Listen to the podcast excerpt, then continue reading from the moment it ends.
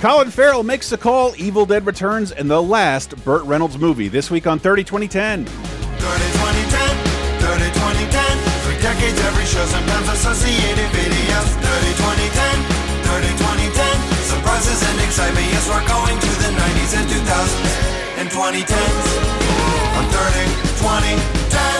Hello, everyone, and welcome to 30 2010, the Laser Time Network's weekly pop culture time machine, taking you on a rip roaring journey of all the great anniversaries and milestones from our favorite uh, things in television, movies, video games, music, and more from 30, 20, and 10 years ago. Watch how the world evolves. And there's kind of a great movie for that this week. I can't wait to talk about it. Uh, hi, I'm one of your hosts, Chris Antista. Who else is with me? I'm Diana Goodman, and I'm kind of weak, so I think I think maybe an eight or nine nation army Okay. gonna be needed to defeat me. And I'm J.R. Rawls, and I've had a tough week, so I'm going to use ah tonic water, my one weakness, my Achilles heel, if you will. I see. Oh, it's a good thing that tonic water wasn't shaken up more, or I'd have looked quite the fool. Quite the fool. An April fool, if you would. Oh my god, I love that episode. I don't care what anybody says. Uh, man, there's a bunch of really fun stuff to talk about. Some some really notable stuff in here, even though I don't know that there's any bona fide classics. But one thing I was particularly blown away by. Um, but yeah, there's there's a bunch of fun stuff to talk about this week. 30, 20, and 10 years ago, from the week of March 31st through April 6th. Happy April Fools! Uh, April Fools. I try to look up some notable April Fools jokes, but they're pretty ephemeral and they don't really occur until like the 2010s when it becomes like, oh shit, we have to do this. That's Oh, when no. all the the corporations realize, hey, we can get trending if we do something silly. Yeah. Or oh, I don't know. When was Taco Liberty Bell? That was in the 90s. yeah, and and, and Taco Liberty Bell was fucking great. I think I have that ad somewhere. 1996. There you we go. rem- Think Geek would do a joke thing that would end up becoming real products, like the Star Wars Wampa rug and shit.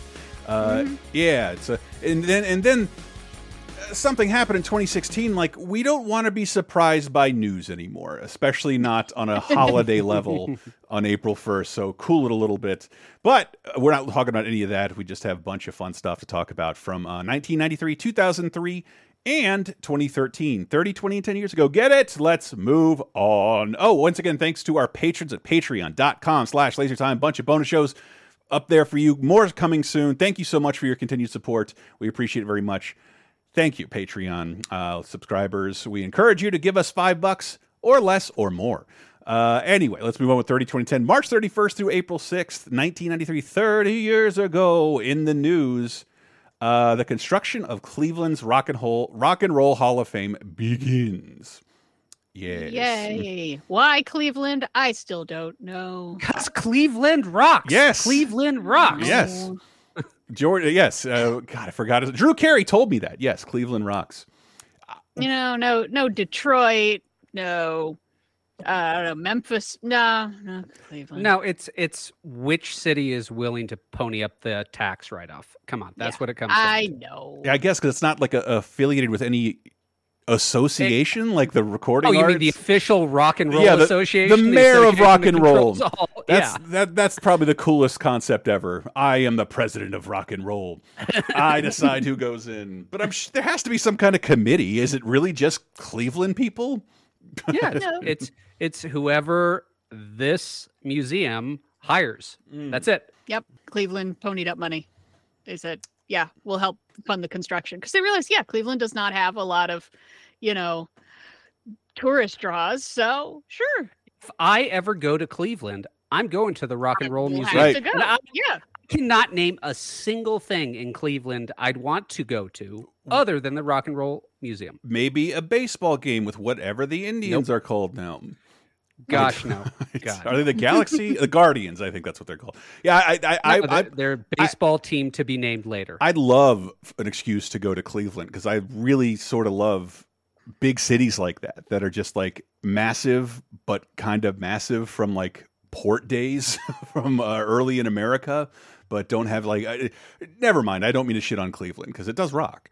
And uh, but yeah, the Rock and Roll Hall of Fame Museum is being built, but no concert yet. They got to finish construction. Now let's move on to the movies of 1993 because boy, are there some. Uh, first up, we have. It's another one of these fucking weeks where it's just like, there's no rhyme, there's no reason. I, I still saw all these like organically. Uh, Oy. first up, except for I can't remember this one: Reese Witherspoon, Julia Louis-Dreyfus, Gary Sinise, Miko Hughes, Robert J. Steinmiller Jr., and Danny DeVito and Jack the Bear. What the hell is the pedigree on this? All right, it's adapted from a book by Steven Zaillian, who's one of the the best screenwriters out there. Later this year, he'll write Schindler's List, and but it's directed by the guy. It's directed by the guy who's way more of a producer, including I, he's been the head uh, of the Producers Guild before. Mhm. Um, Marshall Herskovitz, who worked with uh, Edward Zwick on like creating 30 something and my so-called life and producing Edward Zwick movies. And it's a coming of age film where Danny DeVito is their dad who has uh, a drinking problem and is also like a local horror host. Oh fuck Right. yes! Yeah. Why didn't I watch this? Okay. So I didn't know Jack the Bear was a title or a demand. They they throw in far too much of this movie. Okay, you've already got a lot going on in your movie with the child's entertainer, horror sh- host, whatever, dealing with a lot of different aspects of fatherhood. I don't see why into that mix you feel the need to throw in a neo-Nazi child molester as well. yes. I know. Like just reading the synopsis, I was like, oh, it's a coming of age story and it's hard and they have difficulties with their single father. And then there's mm-hmm. this weird neighbor. And I'm like, so so we're, are we doing it to kill a mockingbird here? But only if Boo Radley were uh, a neo-Nazi who kidnaps a child and dumps him in the woods to die. what the fuck? Oh, and then he gets torn apart by by uh by dogs, so I guess it's okay. And Danny DeVito What? realizes, no, I there are real monsters in the world. Fake monsters aren't so fun anymore. Oh, What the fuck? I don't know. that's I too much. That's a good point. That's just that's just too much for one movie. Oh, I just want to see Danny DeVito host a horror show. I really appreciate. I get tickled when I'm somewhere that plays commercial television and he comes on promoting Jersey Mike's. It is couldn't be the more opposite of Subway's Jared. Danny DeVito, eat it all. Get a giant one. It's awesome.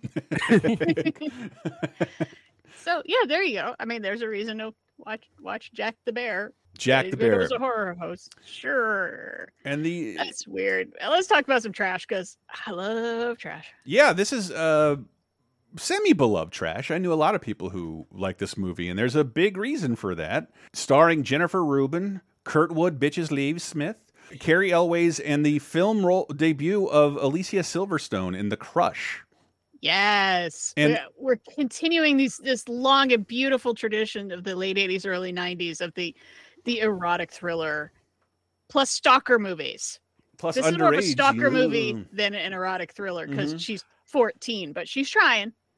she is trying and the movie is trying with her so uh alicia alyssa was 15 when they started filming and she turned 16 while filming at which point she sued to become a fully emancipated minor so that she could work unlimited hours Wow. on this movie so Damn. the movie you see is the result of a 16 year old declaring themselves a legal adult so that they can make this film. and she she wa- she it I I happy to mention this because she was the reason everybody was going. Sorry, Cary Elwes, because I can't think of many other people other than one of her co-stars who became famous forever off of music videos. Mhm. Yeah. This this gets This- Mm-hmm. her the music video job, and the music video jobs get her. Oh, I thought it was it was the reverse. Maybe she was working Nope. on this Nope. Nope. simultaneously. This is her breakout role. She went from nothing to one of the most bankable stars in America, uh, based on everyone wanting to bone her when she was 15. That's what this There film is. Yes, and because Okay, I remember I'm was that's- excited into seeing it because like you get to see her butt and like even now like I'm sure that's a double, but still It is a stunt butt. Don't do that. Why do Well, that? thi- This film makes a, okay a lot of interesting choices. Okay, uh, a very 1993 interesting choices. How about that? Because Okay. in case we haven't said it yet, the main thrust of this film is 14 year old girl wants to sleep with a Yes. 28 year old man. Yes. That's it. That's the film. and will single white female his life to get what she needs. Exactly. And yep. the movie could have done a lot of things different. Uh, they have the two kiss.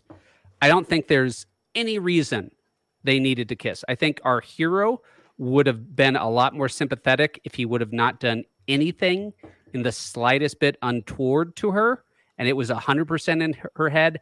But he is throwing signals, people. This is Mm. not an appropriate way to act around a 14 year old Mm-hmm. uh it kind of goes for the bitches be crazy uh theory of film school because they could have just had a scene where it was like her as a young person like younger than 14 being groomed and having us feel Ugh. for her having her feel like oh she learned warped sexuality and now she's acting on that because that's all she knows then she would have been a person this film just has her be the force who is going after this man with an intensity that you I don't see. I don't I don't I don't see that, you don't. you know, yeah. honestly. No, it's well, it, yeah, because it's an obsession. She she is Mhm. completely she becomes completely obsessed. That seems to be like her thing. She becomes completely obsessed with people, and she will do anything to get them and stop anyone else from having them. And hmm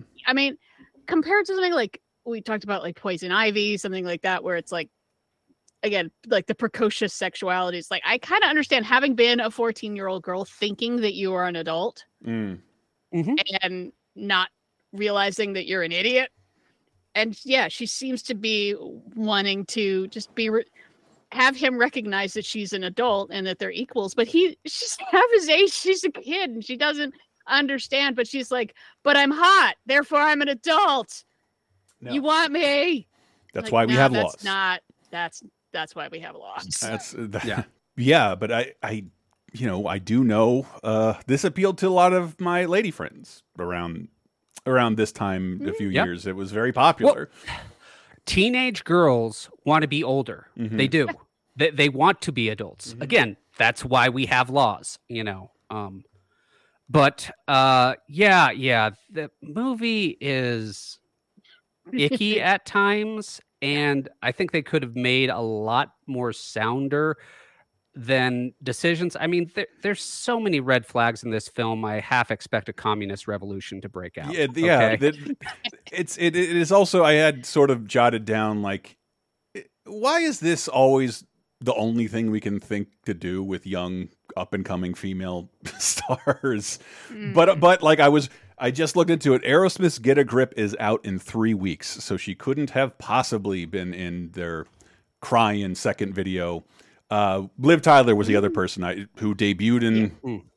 Amazing Crazy. They're Mhm. SNL made the joke; they're all the same song. But uh, Alicia Silverstone's in all of them, and then Liv Tyler joins them, and it was it was steamy for the '90s. Like we really liked Oh, this yeah. lady. We were willing to follow her in the theaters, and but I guess I guess I saw it on video then.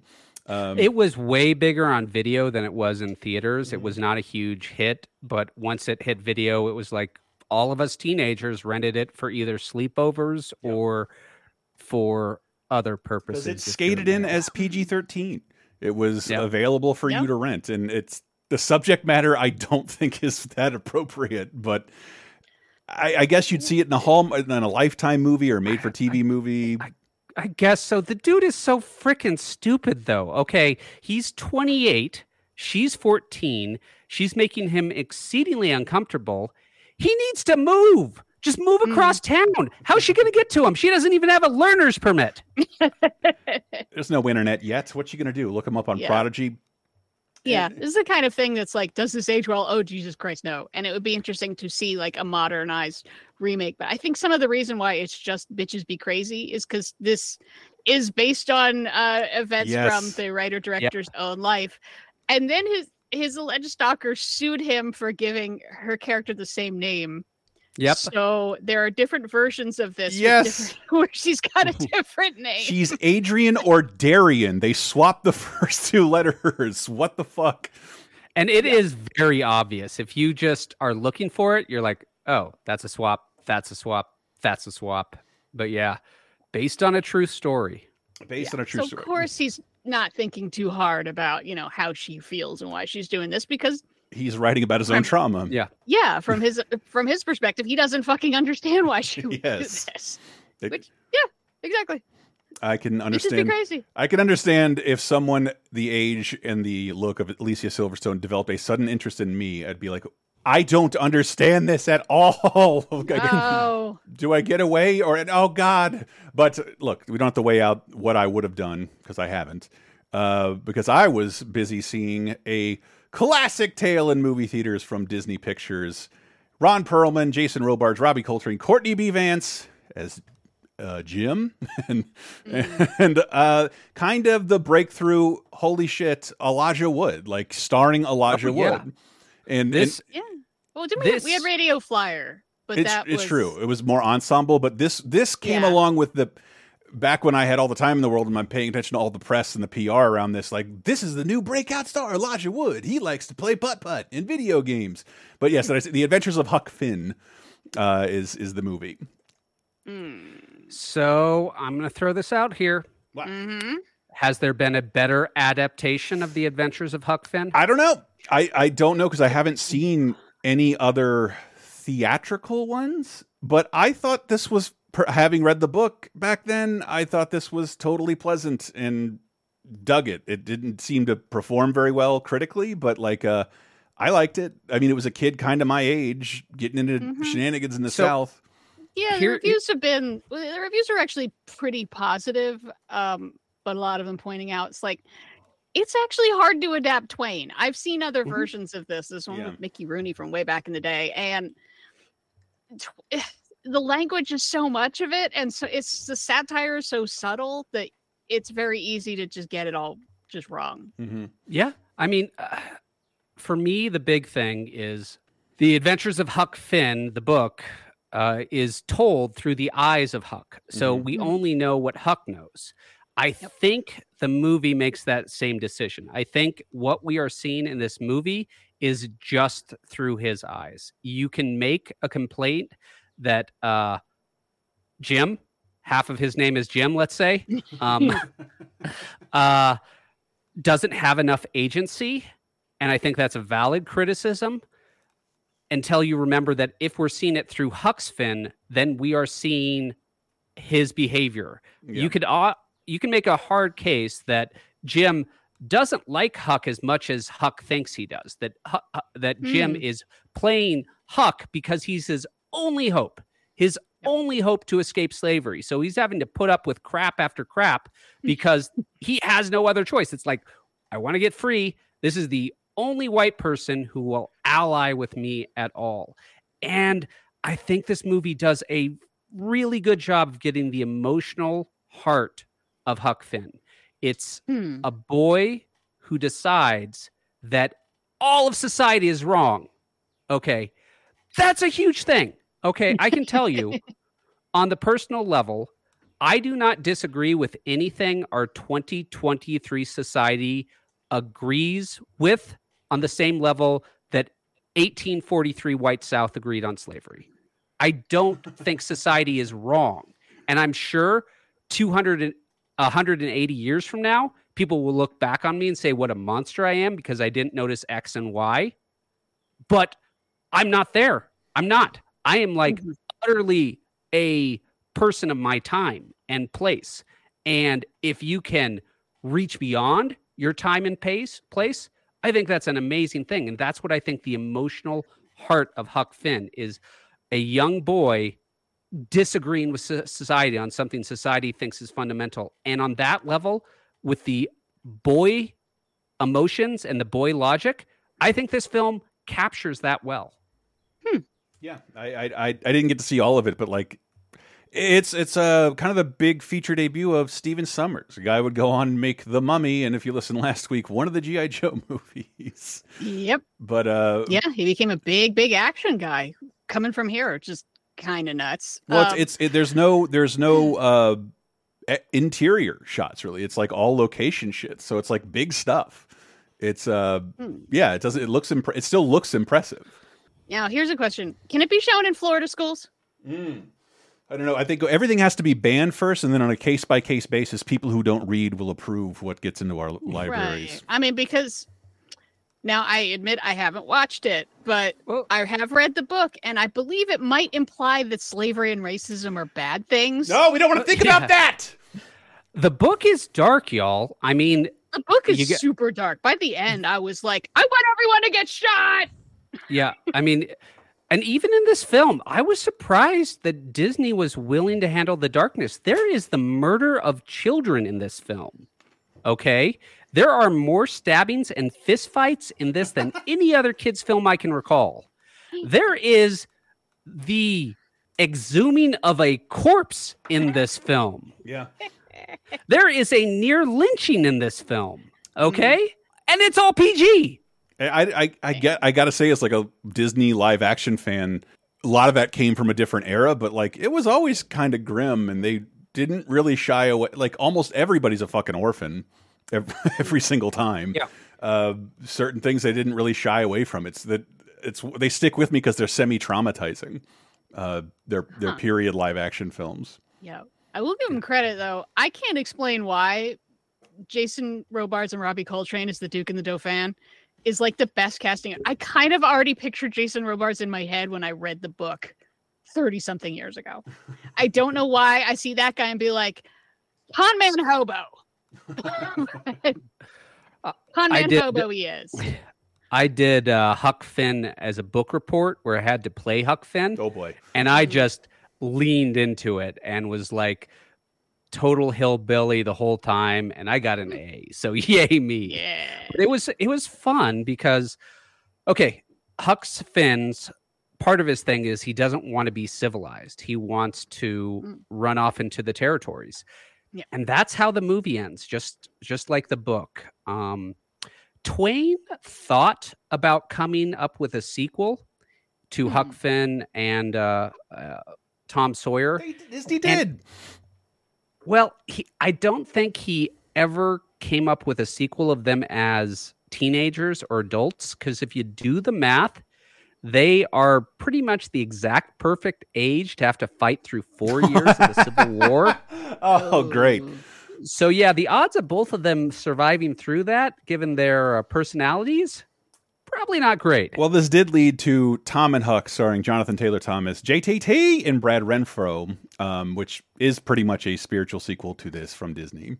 But uh, that is that is a much less fun. I, I don't know. It's, it's difficult to say. Like well, this, Tom Sawyer is less serious. Tom Sawyer Yeah. is not the serious book. Huck Finn is far more serious. I, I know, I know. It's just like th this whole property is radioactive. I was like, shit, we got to talk about this. Like, I just don't want to. yeah it, it does i mean it does really just strike me as funny that it's like we've always been sold that both tom sawyer and huck finn are for children and i don't think they are maybe tom sawyer kinda for like teenagers but huck finn like yeah it's about his, his being a runaway because your dad's an abusive drunk uh the you know the immorality of slavery treating black people like they're people um, you know, outsiders banding together to deal with the hypocrisies of society and try to find personal freedom.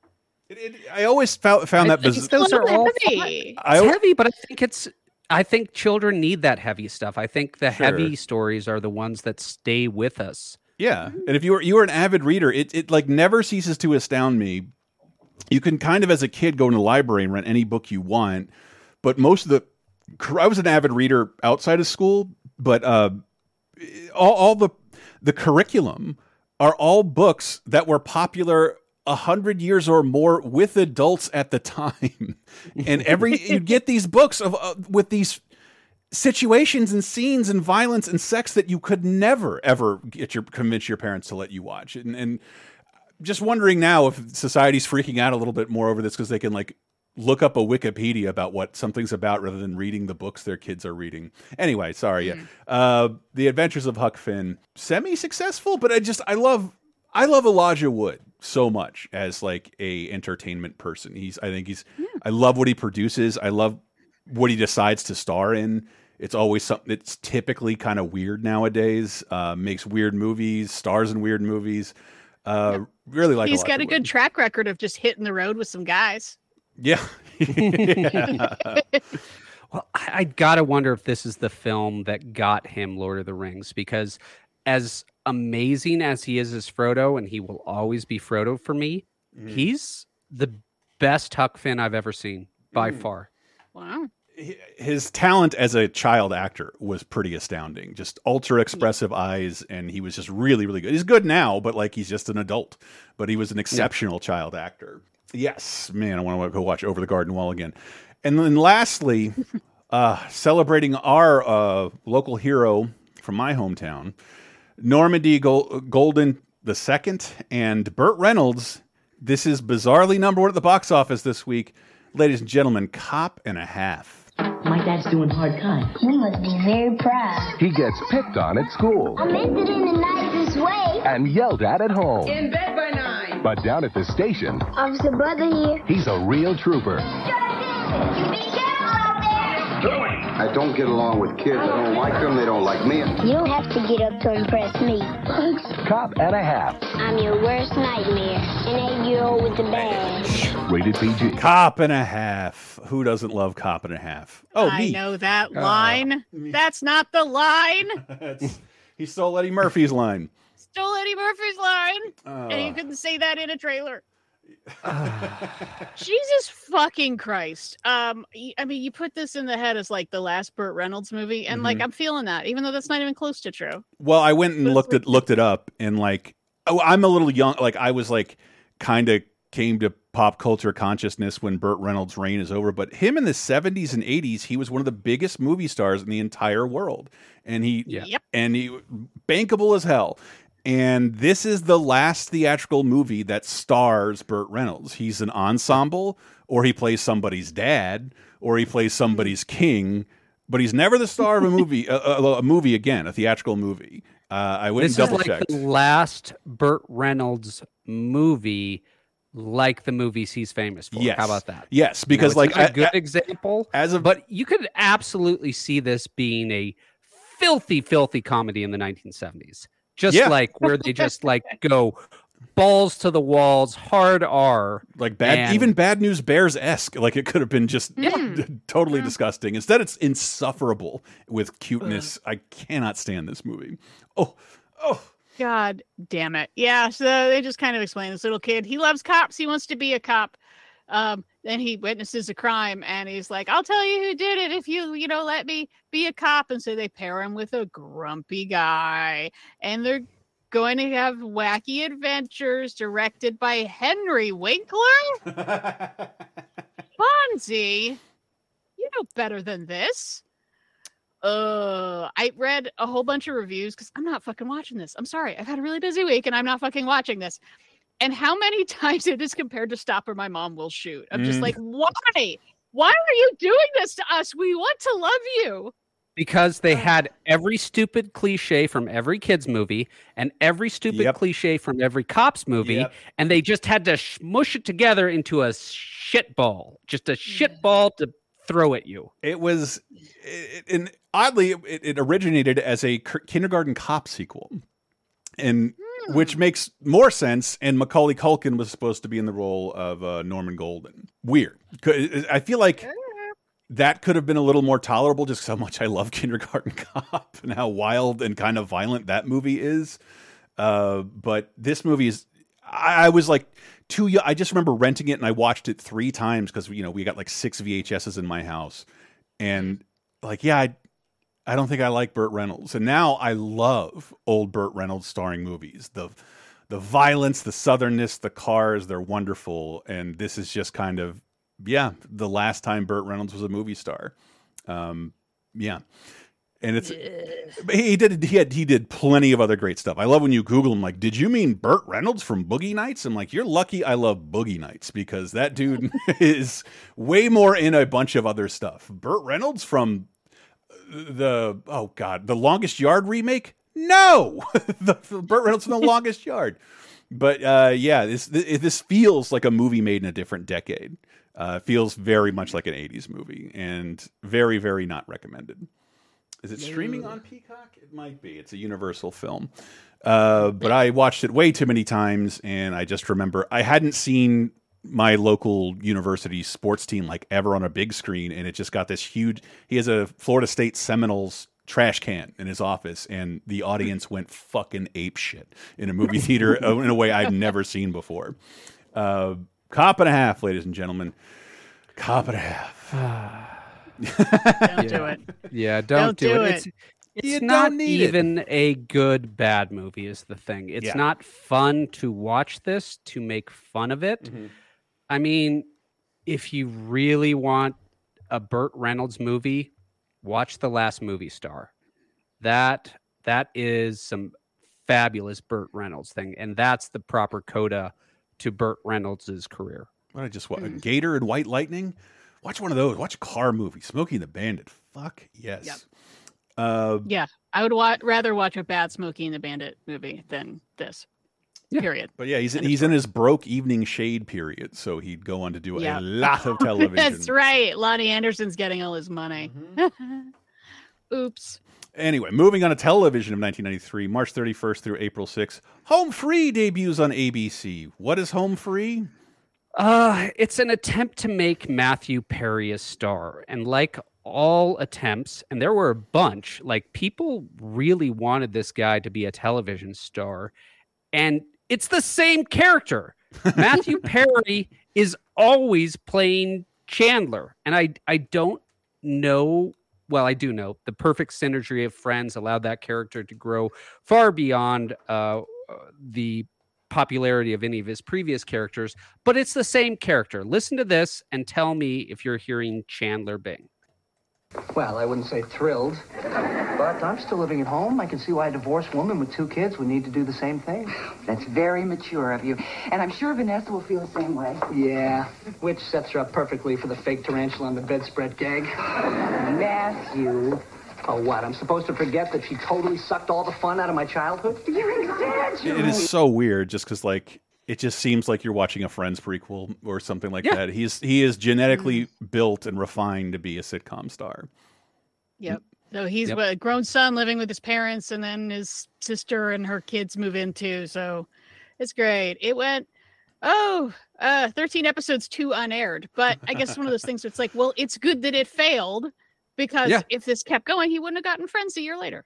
Yep wow, it's only a year later. Holy shit! That res Yep. the resolution on that video was horrible. Yep. Also debuting this week, forgotten in Forgotten Sitcom Alley. Good advice on CBS. Uh, yeah, this is Shelley Long trying to make her comeback. You know, she left Cheers and she was like, I'm going to be a movie star. And, you know, uh, once Troop Beverly Hills failed to light a fire, eventually she came back to her bread and butter and Love just never captured the magic of Cheers, but they kept giving her stuff. Uh, basically, she's a a marriage therapist who writes books and then finds out in this clip that her husband has been cheating on her. Oh. I know what you're thinking, but I, I, I'm not having an affair. This is a one-time fling. I feel nothing for this woman. And I feel nothing for him. Look, Mr. DeRuza. Mrs. Mrs. DeRuza, this is mine. Pointing at his cock. I wasn't. Pointing at Shooter McGavin's cock. Uh, what's Mm-hmm. that guy's name? Christopher. Is Christopher McDonald? I can't remember. Yeah, Christopher Um, McDonald. Uh, yeah. Yeah, for 19 episodes, two unaired, but oddly enough, two seasons. You know, it's that weird half and half thing. It's a half season show, and they Yeah, the- brought it back for a second season. the mid-season replacement they call those where like we have enough faith in this let's we'll we'll see what fails and we'll put this on as a Hmm. replacement uh yep. But oh, after she leaves her husband, it looks like now she's got to share an office with a divorce attorney, but she's trying to Mhm. keeping marriages together. hmm. And it's Treat Williams. hey So, dude, just just bang him. gonna take seven I'm seasons sorry. diana Sorry, Um, it's just he's just hot. You should just bang him.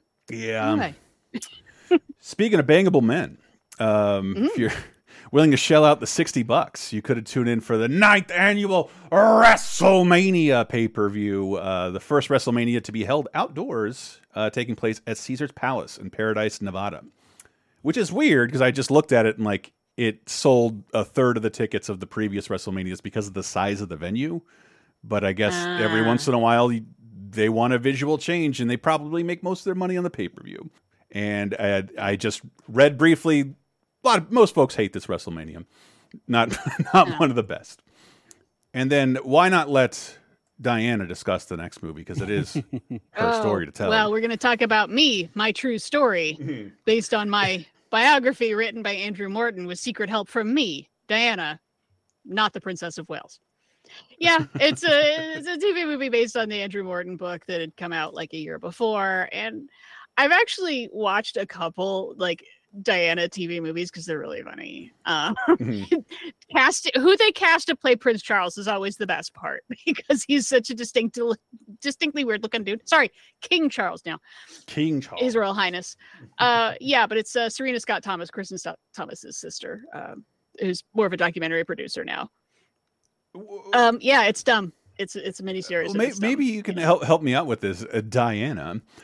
Yeah, it's, They just call it Diana, assuming everyone will know what it means. Is there? There, I, yes. I guess isn't Yes. that a more famous That's how Diana? she was. Yeah. Or Yes, that's how we know big this isn't about Diana Ross. we know this isn't about Diana, the Roman, Roman goddess of hunting. No, you say Diana, her true story. We all know what you're talking. and you can you can definitely vouch that Princess Diana is the most famous Diana.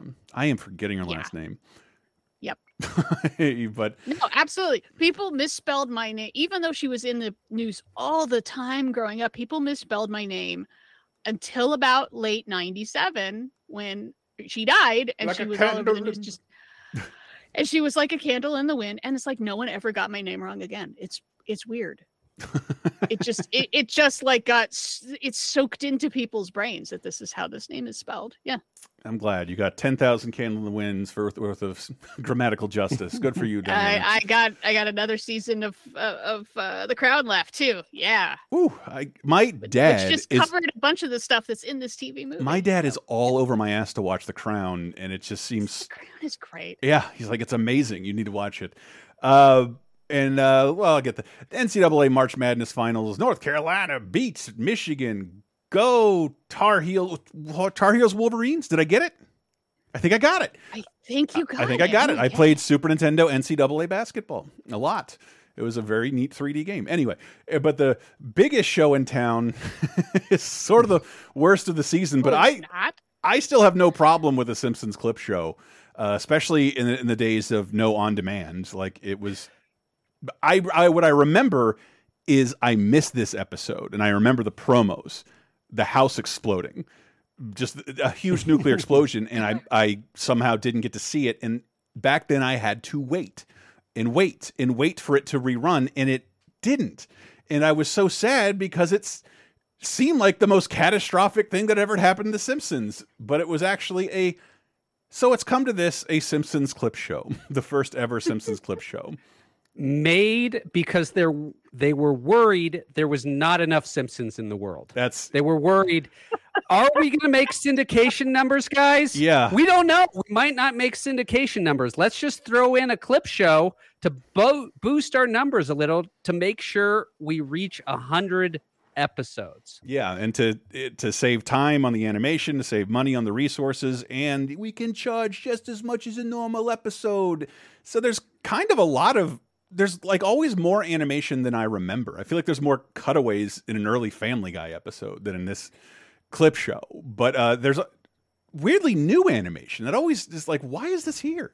When Homer falls down the cliff from the ambulance from the uh, uh, Bart the Daredevil episode, they actually animate him falling down the cliff instead of just looking at Springfield Gorge and hearing him do. Weird, uh, just a, such an odd touch to do uh, in, a, in a show that was supposed to be just recycling gags. But uh, I didn't hate it. There That's the are thing I've always Hmm. wondered about clip shows is they end up putting a whole bunch of work into them because they have to come up with a wraparound device. I think that's So why they the whole stopped. Thing about about uh yeah Bart sha- putting uh Homer's beer in a pa- page taker and then he opens it and that's when the house explodes and puts him in a coma and then makes him remember other times. I, I always just remember an SNL skit with one of the girls from Family Ties who went on it and went, My favorite shows are the clip shows because we bust them out real fast and we can have lunch early. And it starts on a clip show. And then in that clip show, it goes into another clip show. Oh, wow. And I'm hoping The Simpsons does that sometime. Just have a clip show that goes back to this one. And this, this is probably too modern to even talk about. But at the time, this was wacky even for The Simpsons, for their entire house to blow up and Homer to go into a coma. There he is goes into a coma from a beer can. A it a paint beer mixer. can is shaken up. Okay, that's we're we're getting to Captain Wacky Town territory. Well, here here's here's the th- so in the next clip show, they reference that Homer knew about Jacques, the French bowling instructor played by Albert Brooks, and the the most recent episode of The Simpsons, the second most he Albert Brooks comes back to that character after 34 seasons. Uh, he plays Jacques again, and people are like, "No, the clip show said that Homer knew about Jacques. He wouldn't hire him, the guy who tempted his wife to be her bowling instructor." And one of the writers, longtime writers, I forget which one, just says, uh, "Clip shows aren't canon." Like, oh, has that always been a thing? So maybe that's because again, The Simpsons house blowing up that didn't happen to like the fucking movie uh, for the most part, like in 07. So yeah, the, so it's come to this The Simpsons clip show. Fox wanted four of these a year. They were like, that could get us like whatever the male based version of Lynched is. Uh, like that's that's too much. But uh, yeah, they made it one a season, but it's kind of an extra episode. And I never hated them just because it was hard to. I, I used to tape The Simpsons whenever I could, but I, we were a one TV household, and I'd watch it every day until the new one aired. so I didn't I didn't mind seeing a clip show because I love The Simpsons that much. Uh, Before YouTube, this was pretty useful. Mm-hmm. You know, if there was a, an, a, any any show that had you know like a standout sequence or like a musical number or something, you know, Homer in the Land of Chocolate is is the greatest fucking animation ever. But unless that episode is on, and it's probably not going to be because it's a new season now, you're not going to get to see it. Mm-hmm. But it'll Yep. be in a clip show. YouTube killed the clip show, Yeah. but before YouTube, I think they had the place. I never minded them. Yeah. I was never like, oh, this is worthless. The Seinfeld I one is amazing. The hundredth episode of Seinfeld. It's awesome. The uh, it's the best of. twen- 10th anniversary of Conan O'Brien. It's basically a glorified clip show, and it's the shit. Uh, yeah. but yeah, YouTube killed it, and I would imagine streaming as well. Like you can't really get away with that in, in streaming Mm. culture. Uh, anyway, moving on to video games of 1993, March 31st through April 6th. We got Fighters History Arcade, not the not the one I was thinking of. God damn it, Fighters History comes out in arcades. Yeah, this is the game you walk past to play Street Fighter 2. But it's it's got Karnov in it, doesn't it? Uh, this is the game so close to Street Fighter 2 that Capcom sued. Yeah. And I'm kind of glad they lost because it is a ripoff. It's 100% a ripoff. There is, it is like definitely taking notes and then just copying uh, Capcom's homework. But uh, glad they lost because I'd hate for Capcom to get a monopoly on the fighting genre. even though they kind of have one at, at this point. But it's it's still like I remember reading about the law, and I forget what it's called. It might have a Latin name, but it's like no, the game has these things in it like fireballs and kicks because it wouldn't be this genre without those things. And you didn't invent people fighting one on one in video games; you just popularized it. And I, I wonder in hindsight, I, I think about this way too much if this wasn't precedent setting because the app stores on our phones in particular are flooded with things like Flappy Bird, Flappy Mouse, like like holy shit, like this isn't actionable in any way. You can't like cop I yeah, I guess you can't. It was established long ago. There's nothing to really copyright within games. I think you can trademark a system or something like that, but uh rip off rip off away. You can rip off any concept of any movie as well. So I don't see I don't see how they would have won the case. Rip off away. Ho, hey. Also, That's uh, on the charts right now. Yay. uh, also out this week on PC, Dino Park Tycoon. Okay. Oh, who's coming in two months, baby? Yeah. Who's coming in two months? Wow, this- Everyone knows Jurassic Park is coming, and everyone knows it's going to be huge. So the ripoffs are are going to start, and they're not going to stop. I, I wonder if they the development cycle was a little less back. I wonder if this poor franchise actually came about organically. No, the book was out and everybody knew Steven Spielberg Yeah. was making that thing. Um, Clash of Steel, never even heard of. World War II grand strategy game, pretty much unplayable today. I mean, yeah, for more ways than one. Coaster for PC. So this is by Disney, and it's absolutely as good of a roller coaster design program as your 1993 home computer can do. Wow. I didn't even know Disney was like making that big a concerted effort into games around this point. Yeah, this is their failure period. Um, and then last but not leastly, Space Quest 5, Roger Wilco, The Next Mutation. Uh, this is considered pretty much the highlight of the Space Quest series. Um, they were a series of games set in big surprise space with a bunch of, you know, uh, ray gun gothic and that type of Buck Rogers atmosphere. You're playing a Buck Rogers type character getting in wacky adventures, and this is apparently one of the best. Radical. And uh, closing out the segment with music of 1993, 30 years ago, March 31st through the 6th. Informer by Snow is still number one, but we also have some new releases, uh, such as Beaster by Sugar, uh, Black Tie White Noise by David Bowie, uh, Edge of Thorns by uh, Savatage, Harbor Lights by Bruce Hornsby, In My Time by Yanni, Story of My Life by Pere Ubu, and Undertow by Tool. Yep. Tool is a lot older than you think. This is their second album. I mean, I, I- we were informed a couple years ago when like their music appeared on streaming like two or three years ago, and like kids everywhere, who the fuck is Tool, and why are all these old people freaking out about them? Like, and I said, sit down, I'll tell you, and like, ah, it's just fish for metal. It's it's, uh, but uh, we will close out of the segment with "Sober" by Tool, which not I, my, friends were such big Tool fans and they put out so few albums. I never want to hear any of that music again, ever. I can't stand it anymore. But the video for "Sober" is amazing. yes. It I totally awesome. forgotten about it until I watched it today, and then I watched it again because it was so good. Yeah, it, it's it's just astonishing work of uh, stop motion animation, and and uh, grotesquely in a way, in, in a medium like a music. I think music video was like the only medium you could even do that in, because who else would finance it? But uh, yeah, we'll close out with "Sober" by Tool. But don't move; we got a lot more to talk about as we zip ten years in the future. Stay right there.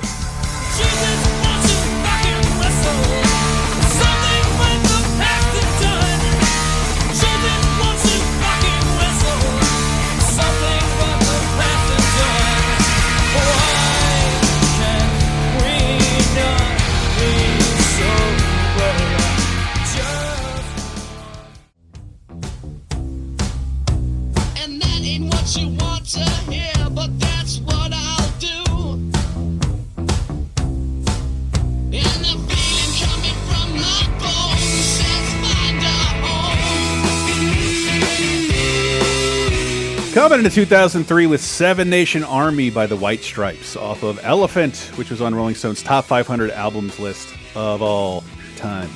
Man, I can't remember the last time I saw a band hit so hard. Yeah, it was kind of bizarre, and I, I didn't get it until like somewhat recently that like, oh, this band can never actually exist again. Just uh, Wow. Meg White with Meg White has disappeared. She does not want to be in the pub, public eye in any way. Hasn't done or said anything in public in almost uh, over a decade. Okay. All right. I mean, I know people were being bitches on Twitter like a week or two ago talking about like, eh, this song would be better if it didn't have Meg White. And It's like, so it'd be better with half the band? Look, I okay, people make fun of her for being kind of a weak drummer, but yeah, Jack White's kind of a musical genius. And if he wants to keep his ex-wife in his band, Yeah. he probably has a reason to. it's it's kind of part of the distinct sound, like Yeah. or whatever her style of drumming is. Yeah, this song was everywhere. Oh my god, I am one of the songs I am still kind of sick of. Seven Nation Army, uh, White Oh. Stripes. Well, Hmm. I want to talk about like what is it to write a full-on classic? What what does that feel like? Hmm. I went looking for how many covers are there of this, and there's thousands. They, I mean, they were like immediate too. Like I, I remember, Yeah. Flaming Lips did a cover with like an air horn in the chorus. like yeah, there's very quickly. a, a ton of them. But I mean, the true test of fame and longevity is: are you sung by stadiums full of drunk soccer fans? Hey, I thought you were going to say TikTok, but you swerved. Nope. No. W- would you like to hear Seven Nation Army performed by 75,000 people at the Euro 2016 final? Sure. Yes. Oh wow.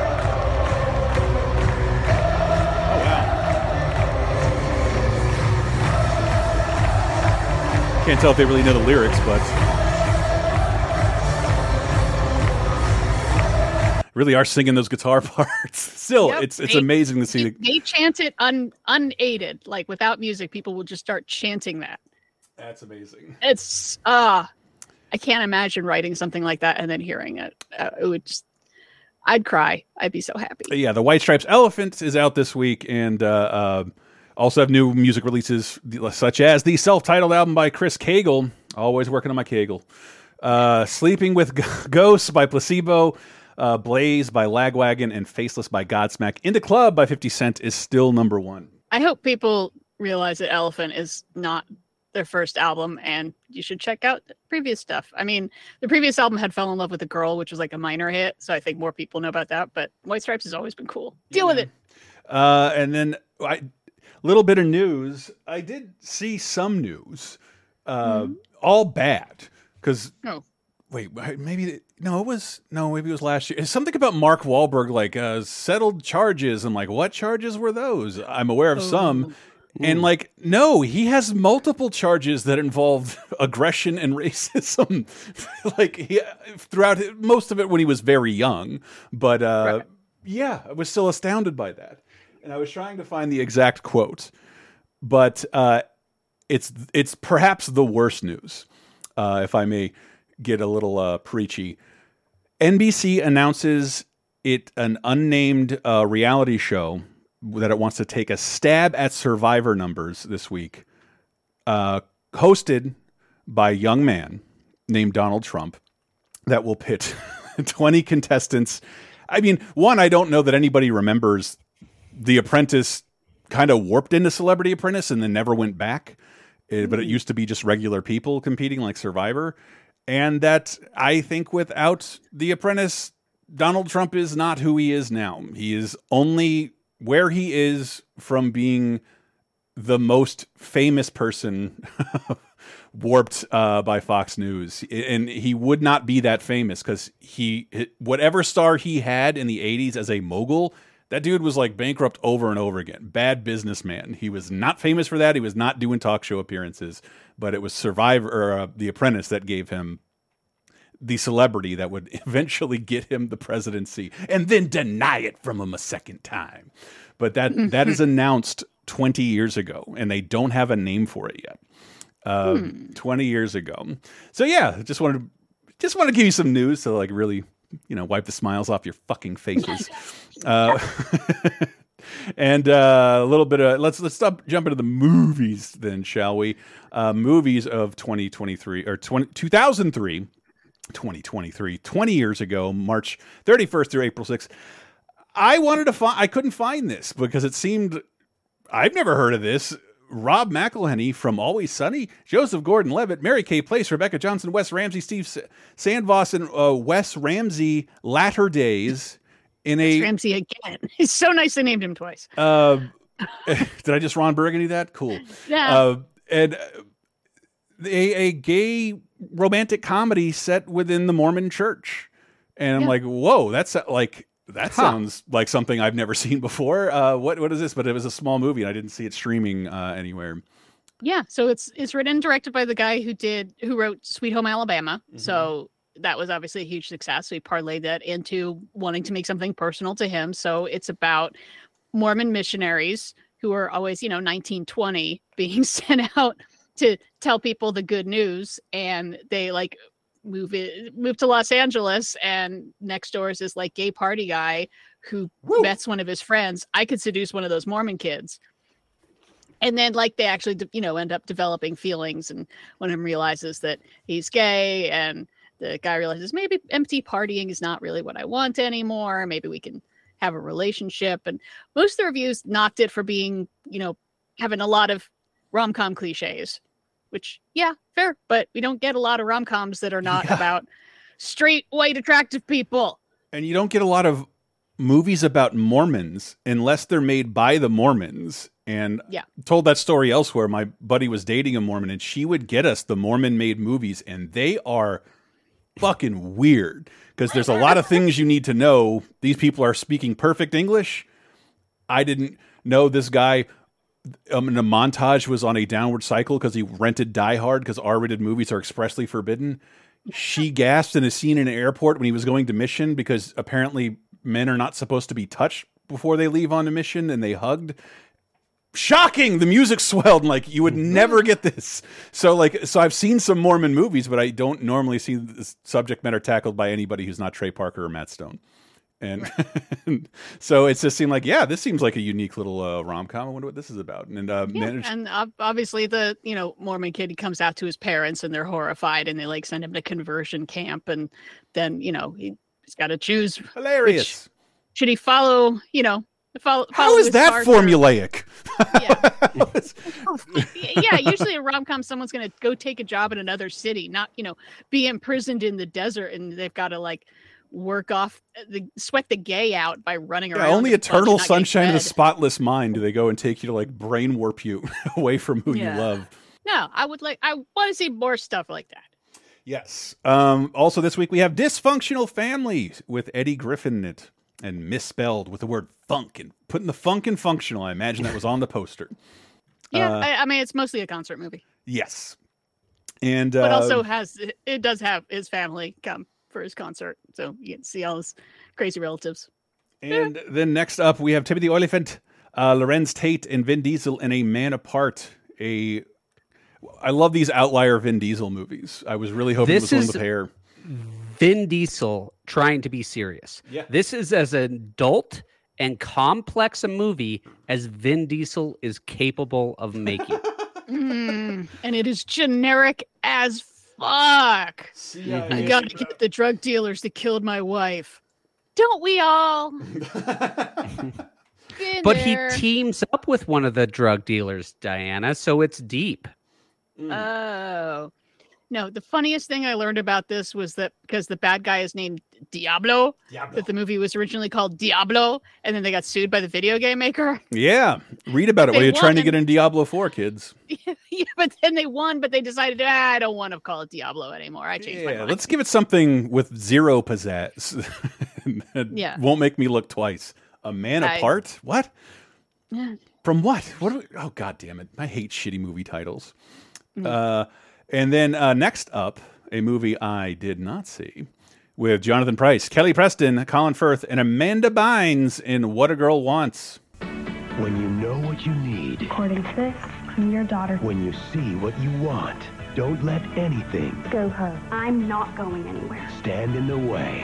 What do you say we get the party started? No. For me?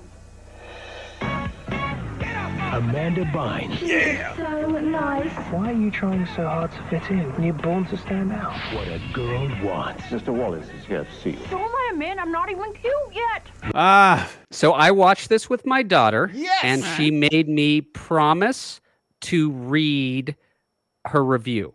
Okay, are you ready? yes, please, because I don't want to. I have nothing to say about this. So cringe. Zero. Would not recommend to anyone who was living. It was so bad. well, it didn't didn't stop it from making fifty million bucks. Uh, Oh, this has a cult following. This was all over the sleepover circuit. Um, because it, it speaks to what I think is a eternal yearning of young girls to become princesses. That's what this is. This is Exactly. effectively what if you were poor, and this is like movie poor, by the way. It's like, oh, we're so poor, and uh, coincidentally, we all act and look and dress like upper middle class people, but we're totally poor, yo. And what if you went from that to being royalty? You're always going to get a draw for that. It's it's always going to have some place. The the actual logic to it is total garbage. I mean, this is this is not human beings, okay? What happens is this girl's mother is told by someone that the husband who they're married by the way, her husband doesn't want to see her anymore and she should just go away. She doesn't question this. She never talks to the husband. She never calls him in 18 years, despite being a single mother. Being a single mother is hard. And she had this like cash cow of a rich uh, English husband who she could have tapped. Hey, I'm low on laundry detergent. I really need some cash. Uh, yeah, you have a daughter. Didn't your advisor told you? Oh, he didn't. Oh, okay. See, that's what. Give me the King Ralph premise, where so many there's a mass murder that occurs in the royal lineage that then John Yeah. Goodman becomes, Yeah. becomes royal. I mean, this is kind of a, a, a, it's Princess Diaries kind of again. You know, it's the same thing. She goes off to England, and oh, it turns out you know her dad's a stuffy lord, and she tries to fit in with the stuffy lord stuff, and wackiness ensues. So, yeah, some fish out of water stuff. I uh, happy thoughts towards Amanda Bynes, everyone. Uh, Yeah, they- just got out of conservatorship. and, and she's on a involuntary psychiatric hold right now that's just been extended because she had some sort of breakdown a week or two ago. I get it. Um, yeah, an- another one of these like weird tidbits about this was uh this movie. Um, originally on the poster, she's she's given a peace sign, Oh, hello. and because of the Iraq War just starting, they edited it to What? make it apolitical. What is it? what was it afterwards? Uh, How many fingers could she be holding up? Uh, No, is she giving a I mean, Black I, w- Panther I was pose? hoping that they turned her hand around, so now she's giving you know the British two fingers. Yes. they're pretty funny. But no, they just kind of like she doesn't have a hand. Wow. Whatever. Dumb, da dum Yeah. dum Yeah. Yeah. No, it's, Ah. it's like a little. Uh, yeah. This is, this is for little tween girls, and Yeah. sounds like yeah, it's it's fine for them. It was based on a 1958 play, The Reluctant Debutante. And oh my god. You can kind of see it because this is all if this was taking place in a time before email and maybe when transatlantic calls were even difficult Yeah. yeah maybe but Hmm. yeah Yeah, that's a good point. Yeah, 19 you know, if the kid is born in like 1985, uh yeah, we we did get mail from England back then. Mhm. but if she was born in 1940 during the middle of world war ii All right. Yeah. yeah Good- yeah That that's a good point. All right, let's talk about another movie that got delayed. uh, Oh, because yes. of current events. Uh, technically, Because uh, of the because of the DC sniper. Suddenly, Yeah. movies about snipers maybe not a great idea. We'll push it back a little bit. Yeah. Uh, yeah. Number one at the box office this week, we got Radha Mitchell, Katie Holmes, Forest Whitaker, Kiefer Sutherland, and Colin Farrell in Phone Booth. What makes a ringing phone so tempting? Yeah. If you hang up, I will kill you. You're kidding me. I never kid. You shot him. Once you pick it up, Toss away your weapon. It wasn't me. you can't put it down. I have your wife here. Colin Farrell, Get her out of here. Forest Whitaker, Freeze. And Kiefer Sutherland Don't you get the game yet? in three days. Phone booth, rated R. Phone Booth. See, now I thought maybe this had been held even longer because I feel like Colin Farrell looks younger here than he did in Daredevil. Mm, it's Like kind of possible. baby. Uh, kind of possible. It's uh, Joel Schumacher following up with Farrell after Tigerland. Um, Mm. They both kind of made waves. It's a good movie. Uh, Yep. This is, man, like a well-made movie, but like it's kind of dumb. it's, Yeah, it's not e- exactly. underwritten. The pedigree on this is bizarre. Mhm. It goes back Ah. to Hitchcock. Yeah, wanting to do a Whoa. Hitchcock premise. Yeah. the version i want to see jim carrey He was. he, Oh, he said he yeah. wanted to do it. Yeah. He was originally going to play the lead, but he backed out at the last minute. I love me some serious Jim Carrey. I love me Eternal Sunshine, Truman Show. I would have loved to see Jim Carrey go, you know what? I'm going to stretch my acting chops and act in a phone booth. Do you really think he could do that without being funny? I, I just don't see it. Hmm. Take, take me. Maybe. Yeah. Yeah, I don't know. No, It would have been an interesting attempt. How about that? And it, he probably would have had a better New York accent than Colin Farrell because this is about the Yeah. worst movie accents I've ever heard in my life. This- Uh, it's pretty bad. Yeah, no, Chris, this doesn't go back to Hitchcock for inspiration. This goes back to literally Hitchcock. This is written by Larry Cohen, who yeah. knew Hitchcock, but we better know as the guy behind the stuff and It's The Alive. Oh, so good. He literally talked to Hitchcock because Hitchcock's big thing he he got bored filming movies. He loved planning the movies, Mm. and the idea of could we make an entire movie that takes place in a phone booth? And he kind of worked on it and kicked it around of like, oh, how do you keep that stressful? How do you keep it tense? Blah blah. blah. He, he never got around to it, and then yeah, Larry Cohen just worked on it, worked on it, worked on it, and until he figured out, okay, how do we keep this guy in the phone booth? What what will it take? Well, it'll take a sniper. That helps. He's there's a reason he's got to talk holding to him this guy. hostage if you if you le if the phone booth drops under 55 miles an hour i will detonate it uh,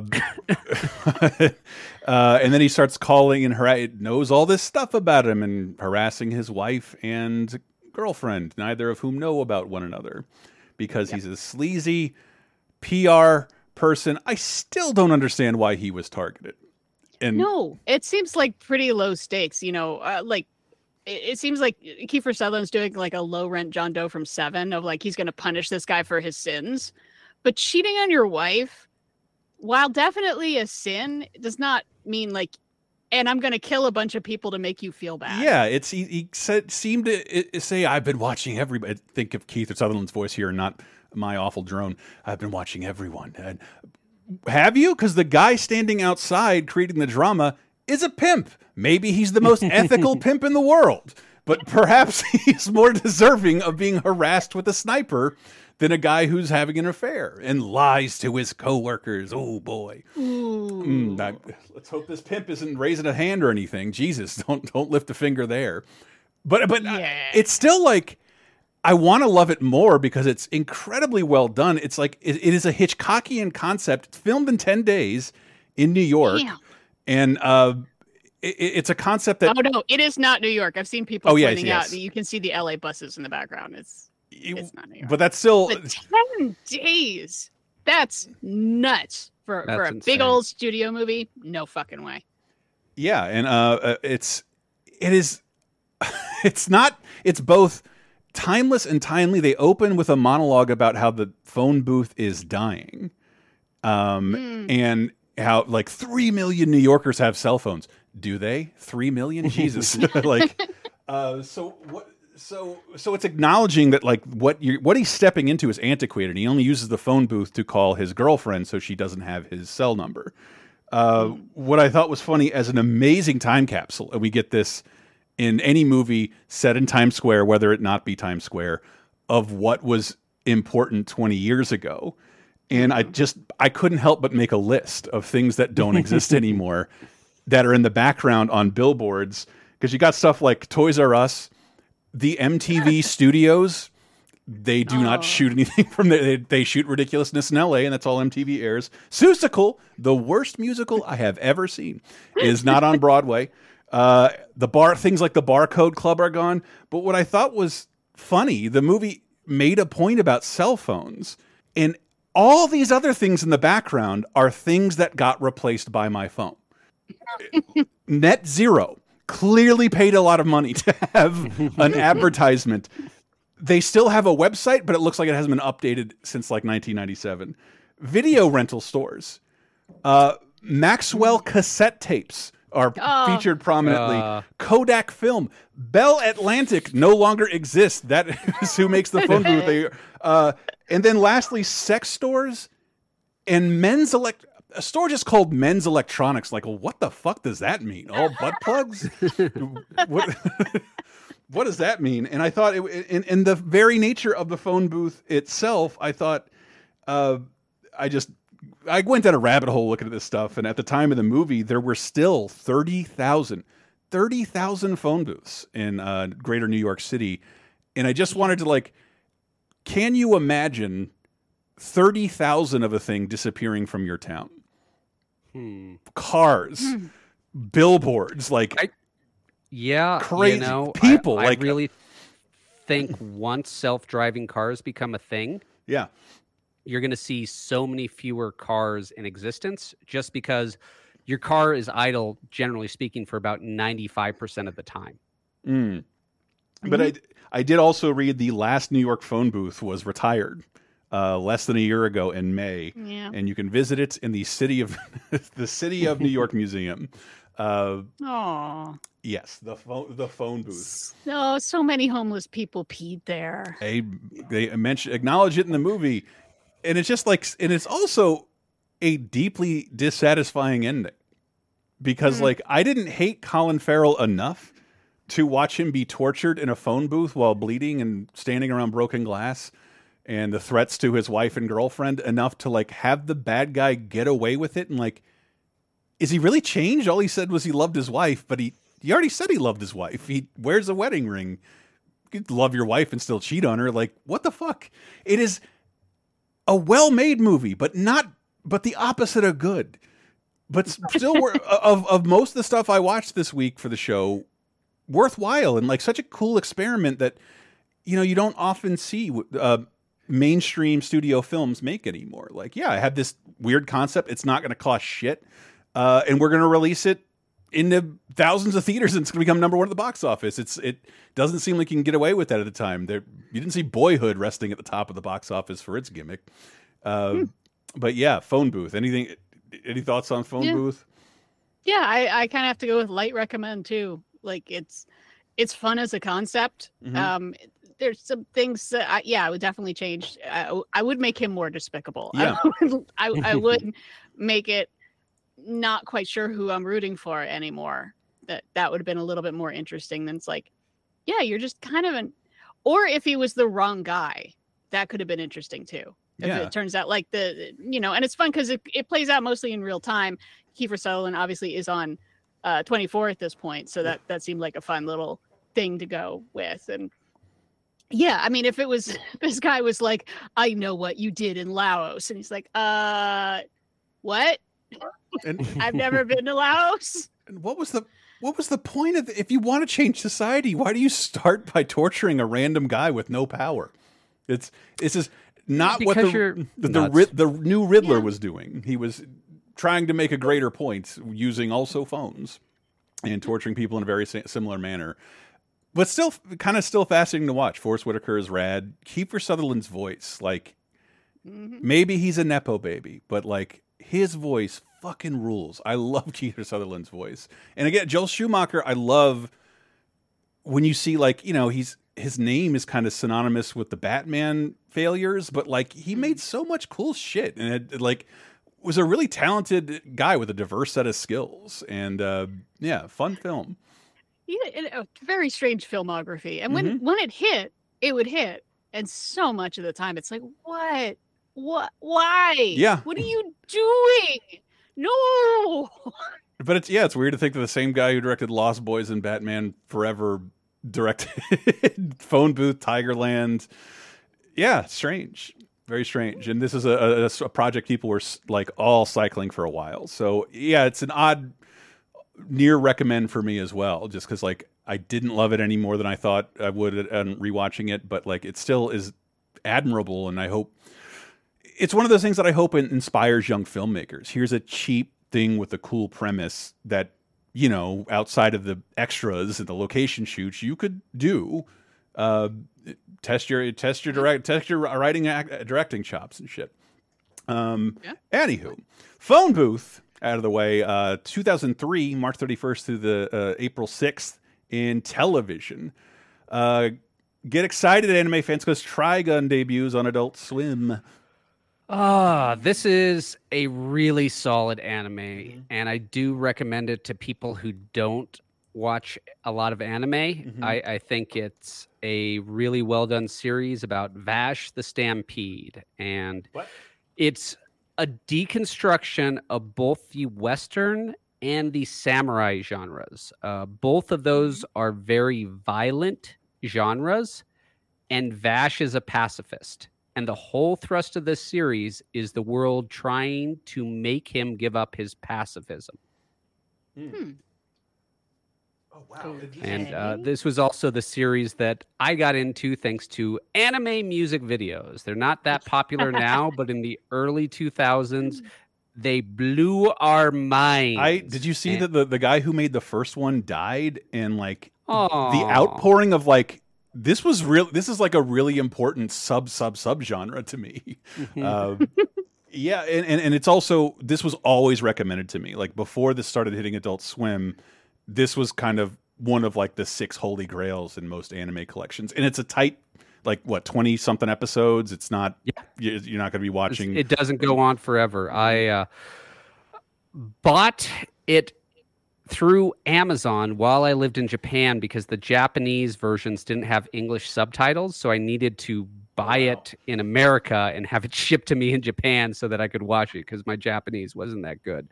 But Oy. it was a solid, solid show. I really recommend it. And is there anything as a broad general trend that is more faithful in terms of adaptations than adapting manga to anime? I you got to because unlike uh, your Marvel movies where they you know kind of trade in surprise and mess with concepts, a lot of anime is look, seems to say, "Hey, this is already storyboarded. let's just uh, let, us just throw this on screen."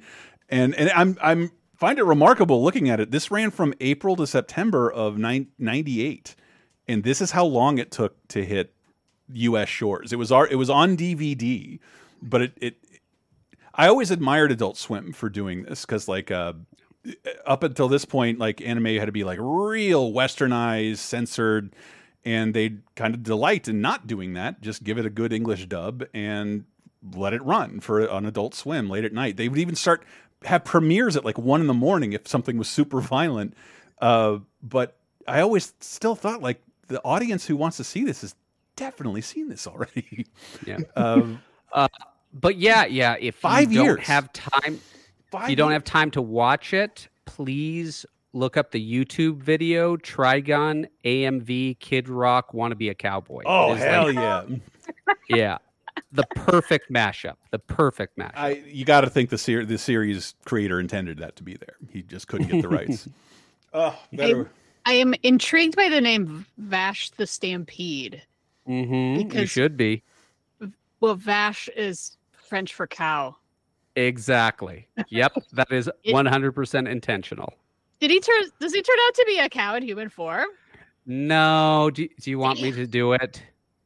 Uh, sure. Because I mean, He's I'm not an anime you'll never person, watch so it. Yeah. I'm not gonna. watch it. He's a sentient energy source, and the world they live in is on the cusp of dying out. But he and his evil brother are the thing that actually powers the world and keeps the world alive.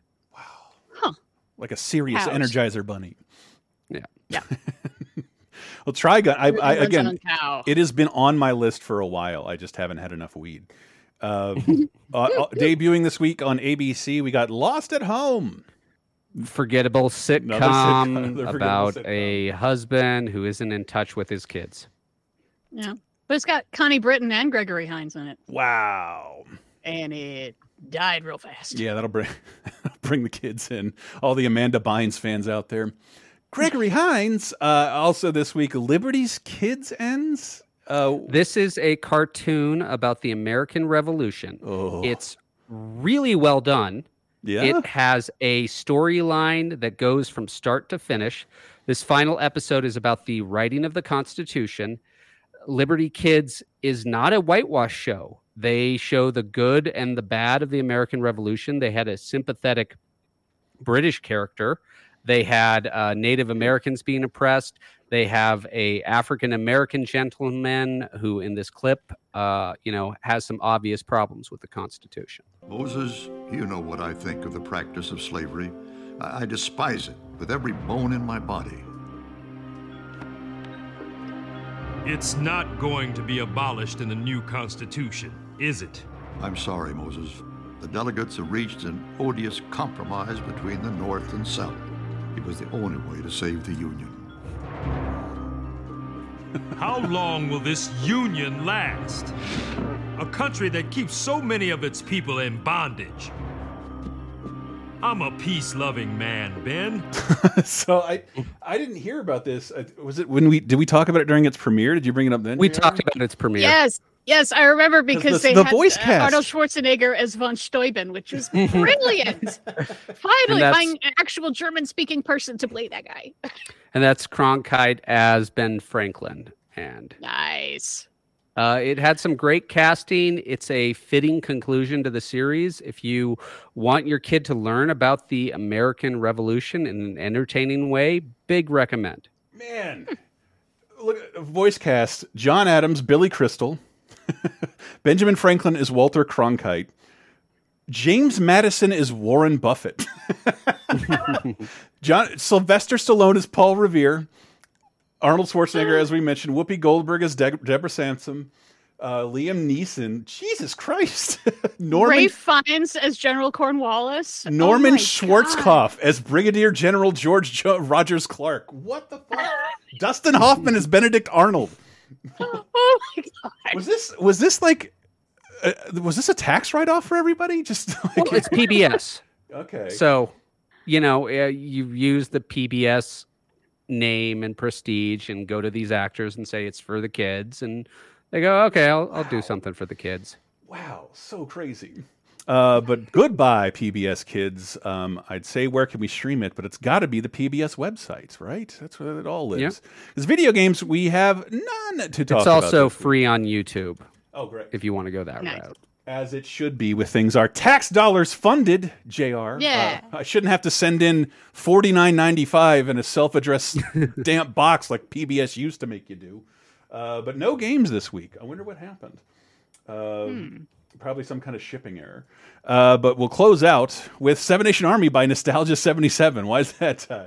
I I wanted to find a cover that changed it as much as possible, and there are some great covers out there. I quite enjoyed the Oak Ridge Boys cover, but it's a little too straight. So I wanted to go with something that would completely change the genre and turn it into I don't know more of an R&B jam. And this one just hit. I was like, oh damn, I, I loved it. So yeah, Nostalgia 77. Let's do it. So uh, stay right there. We got one more segment to cover. 10 years later. Don't move.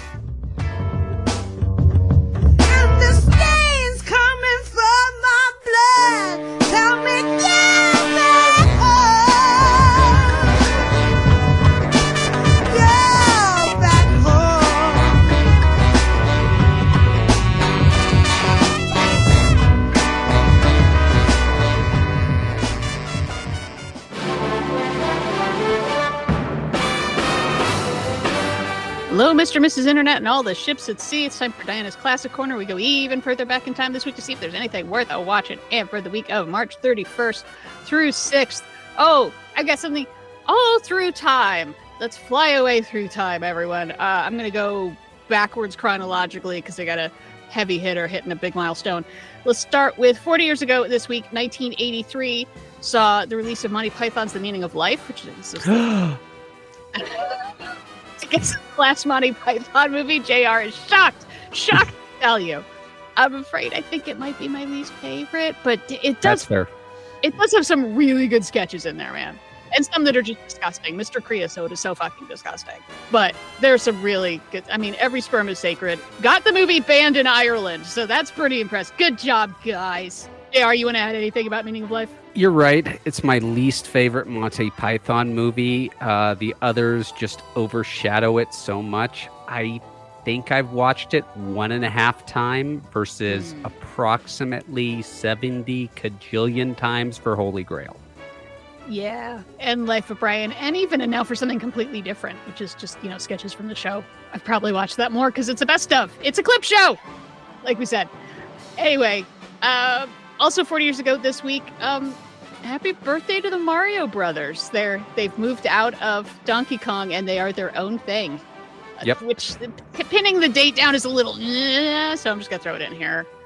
Thank you. I just wanted to throw this in here because before this, he was Jumpman. He was not actually Mario. He was Jumpman in the uh, Donkey Kong game. So this is it 40 years of Mario Mario. Yay! All right, now let's go back t- another 10 years to turning 50 this week. Two movies that could not be more unalike. And I, I love how this the, you see how the 70s were such an important time in film that we could have both Theater of Blood, starring Vincent Price, which is a really fun Hammer horror movie about a Shakespearean actor who gets revenge on all his critics by killing them in very Shakespearean ways, like literally having a mob of dudes stab a guy like Julius Caesar. And then The Mack, also from 1973. I can't believe they're coming out next to each other with uh, Max Julien and Richard Pryor. Um, which I guess you've seen True Romance. You've seen a clip of the Mack because the lady's got her, all her breasts out. And yeah, it's about a guy who comes out of prison and decides to become the biggest pimp in the world. And it's shot on location in Oakland with Black Panther involvement, sometimes helping and sometimes not helping. And it is a hell of a time capsule. It's just an interesting movie, but the, the fact that it's, you know, really on the streets in Oakland in 72, 73, absolutely make it worth watching and kind of uh, elevated above black exploitation as a as a genre and make it, it yeah it's just kind of like a weird sociological thing going on. And then the heavy hitter turning 100 years old from 1923 safety last starring harold lloyd. I'm so happy you have seen clips of this even if you have no idea what the fuck i am talking about you ever see a guy climb up a building and he gets to the clock and he's trying to hold on to the arms and he's falling off? Anytime there's some sort of retrospective of like the history of comedy, you're going to see that freaking image. Well, you should see the whole movie that it comes from because, first of all, it's like an hour, it's really short. Uh, but also, Harold Lloyd is the kind of least famous of the truly, truly great silent film comedy guys behind Chaplin and Keaton and this this is just his masterpiece. It's fucking amazing. It's about a guy from small town. He goes to the big city and he works in a department store, and that, that's kind of it. But then he have to do something to like bring attention to the store, and so he decides, oh, I'll just climb up the outside of the building. We'll we'll do that, and he does kinda. I, it it is not rear projection. They basically built the outside of a building on the roof of another building, and then had him climb up that you can see down the streets to 1923's Los Angeles, and cars are going by and people, and it is fantastic. It is out of copyright now, so you can find it just on YouTube by itself. It's like an hour 10, and it is so goofy and so fun. And it is a hundred. You ready? You can go back. Your kids are going to laugh at something a 100 years old. I promise you. So, yeah, show it to your kids, show it to your mom, show it to your dog. That's it for this week. Stay classic.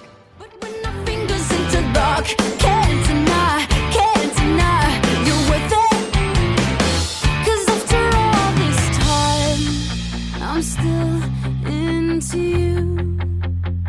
I should be over all the butterflies, but I'm into you. I'm into you. Coming into 2013 with Still Into You by Paramore, Paramore off their self titled album. And I never do this, but I just want to weigh in on Diana's classic corner. Mm. I love, because I was just in Disney World, if you look at the Muppets 3D attraction, it's a clock tower, and there is a black and white image of Gonzo hanging off the. Uh, and that, and many other references to things no kid remembers, are why I predict that ride is no not, not very long for this world. There's never a line. they pretty Star Wars has blocked off most of its facade. Oh, I do love the Muppets, and and you saying Harold Lloyd is unappreciated because I think as far as the physical com silent comedians go, he hurt himself the most. Blew off his fingers and shit. Yeah, he blew off a finger and could still do those those stunts. It's, Yeah, he he hurt himself the most. yeah. Is is well, I don't know. Buster Keaton broke his neck. He did. He did, but That's he, pretty bad. but I think Harold Lloyd had way more injuries. But uh, but that could mean he's is he worse or better? I don't know. I just watched the Jackass movie, so failing stunts is part of what I like. Anyway, new music came out ten years ago, March thirty first through April sixth. Uh, some new releases include uh, English English Electric by OMD, Overgrown by James Blake, Wolf by Tyler the Creator, Ten by New Kids on the Block, uh, Disarm the Descent by Killswitch Engage, Dear Miss Lonely Hearts by the Cold War Kids, uh, Victim of Love by Charles Bradley, Pioneer by the band Perry, The Shame is True by Alkaline Trio, and The Terror by the Flaming Lips. Thrift Shop by Mac- Macklemore is back on number one after five weeks. Woo! This is the most fun news I've ever seen in a 30 2010 segment, and I demand to know more. Oh no. Big tech news the world's first smelling TV screen is unveiled in Japan. What? It's exactly what it says, and nothing came of this. No one wants a smelling TV. The closest we've got Right. uh, to this being something is the South Park guys tried to do it for one of their episodes, and it was a gimmick. No one cared. And then when VR came along, people were like, "Well, if we add smelling, it will be more realistic," and no one cared. No one likes smell-o-vision No ever. one- and even that, would the, John didn't John Waters do it, but it was like a scratch and sniff card, so it was Yeah. optional and didn't permeate the entire room or Yeah. however this is supposed to work. Yeah, polyester had a scratch and sniff, and um, I don't think any of the smells were good. No, I know, I know poop and puke. I think were on there. No, I, one of the movies this week, I, I in this segment, I would never want to smell because it just ugh, gross. Had fun watching it, but never smelling smell-o-vision still happening. I guess you got to can't just do a failed 3D effort again. Why not try smell-o-vision? How Yep. the fuck is this supposed to work? Oh my god! And how do you Well, support it? Y- Can it only run with Spy Kids all the time in the world? Because that also had a scratch and sniff card. I forgot Yes. about that. Uh, yes, smelling TVs. Get the fuck out of here. Um, movies of 2013, March 31st through April 6th. Uh, have a couple. Uh, the the Brass Teapot with Juno Temple, Michael uh, Angarano, Oregano, Oregano, Oregano. It's Oregano. Bobby Moynihan. I recognize his name. What is this? Ali uh, Alia Shawkat. What is uh, the Brass Teapot? I don't know what this If is. If I tell you the plot, you have no reason to watch it. Okay. Okay. the the only reason to watch this is because it's a well, that's a weird plot, but they don't do anything with it. It's just like the stupidest use of this plot that you could ever think of. I'm so so disappointed. I was like reading, yeah, it was reading what the plot was like. Ooh, and then reading the reviews, and like, oh, I want someone to take this and make it better. Yeah, uh, this couple gets a teapot, and they find that if they hurt themselves, they get money. it's a magic teapot, and it's like you can go in so many different directions now. Oh my god! Yeah. and it sounds like, eh, mm, It's got to be. It got to. It's clearly a young couple because I hurt myself constantly. Eventually, they discover that it can get money if other people are hurt, and it's just like mm-hmm. at that point, just like volunteer at a burn unit. Yeah, be a be a mm. wrestling referee. yeah. That's a good idea. Yeah, go- Yeah. It's just oh, I mean, I guess you could say it's it's kind of like a, a Twilight Zone Alfred Hitchcock presents kind of idea that just sort of eh. This would be an excellent 22 minute 1950s Twilight Zone episode. Hell yeah. It's a horrible 90 minute movie. Wow, that sucks. And it's got drunk uncle, uncle and Maeby Funke in it. I'm very disappointed. Uh, up next is uh, what is it? Lee uh, Lee Nicholas Harris. That one name, Nicholas Harris. Uh, Tuppence Middleton, Rosario Dawson, Vincent Cassel, and James McAvoy in Trance. Trance. ah right the Danny Boyle movie I forgot existed. What? I did. so I did get to watch it. There's a Danny This Boyle where I movie I haven't seen. I'm fucking pissed Yep. now. Yeah, it like didn't it like it, it came out in the US, but they didn't sell it as a Danny Boyle movie, which I don't really understand because he has name recognition. Seriously. And like it's okay. Like it has a lot of cool stuff going on, but it does require you to buy in that like hypnotism is magic. okay, I'm in. But once you're just like, okay, let's all pretend hypnotism is magic, then it's actually a lot of fun Mm. because like James McAvoy works in an art museum and uh, Vincent Cassel, who always plays a creep because he's Vincent Cassel, is like one of these. Uh, he's an art thief, and then he's like been double crossed by James McAvoy, but then James McAvoy hits him in the head, and now he can't remember what he did with the painting. He's like, I remember I was working with you to steal his painting, and I double crossed you, but now I don't know where it is. So then he goes to hypnotist Rosario Dawson to try to figure it out, but then more twists and turns. Wait, is he remembering Rosario Dawson being there? Did she attack him? What? Who's huh? Triple crossing, quadruple crossing. I love a good quadruple cross. Shouldn't be exclusive to Metal Gear. yeah and like overall it was it was pretty fun um you know it's a, a lot of boyle regulars behind the scenes you know it's co-written by the guy who worked with him since shallow grave and um underworld doing the soundtrack again like all the best ones. So like it was okay. Like oh it's a light recommend but you know with the asterisk of like but this is all ridiculous though. But still fun but ridiculous. I like So. it. I'll, I'll put it next to Sunshine on my shelf. And uh, I love Sunshine. didn't say I didn't like it. Just uh, a little ridiculous. Yeah, there's a point where it gets ridiculous. Yeah, this has a lot of ridiculous, but that's okay. And I had to watch this because I'm too much of a giant baby to watch the next movie because they were selling it as being like the scariest movie ever. And I'm a baby. and and yeah, and I, I hope people have been with us for the last couple weeks because we just talked about Army of Darkness's 30th anniversary, highlighting how the Evil Dead franchise is just. Is there is there a more beloved franchise that gets dicked around uh, more than this franchise? And uh, ten years ago today, Elizabeth Blackmore, Jessica Lucas, Lou Taylor Pucci, uh, Shiloh Fernandez, and Jane Levy, number one at the box office. Evil Dead. There was something in the woods. Everything's gonna be fine.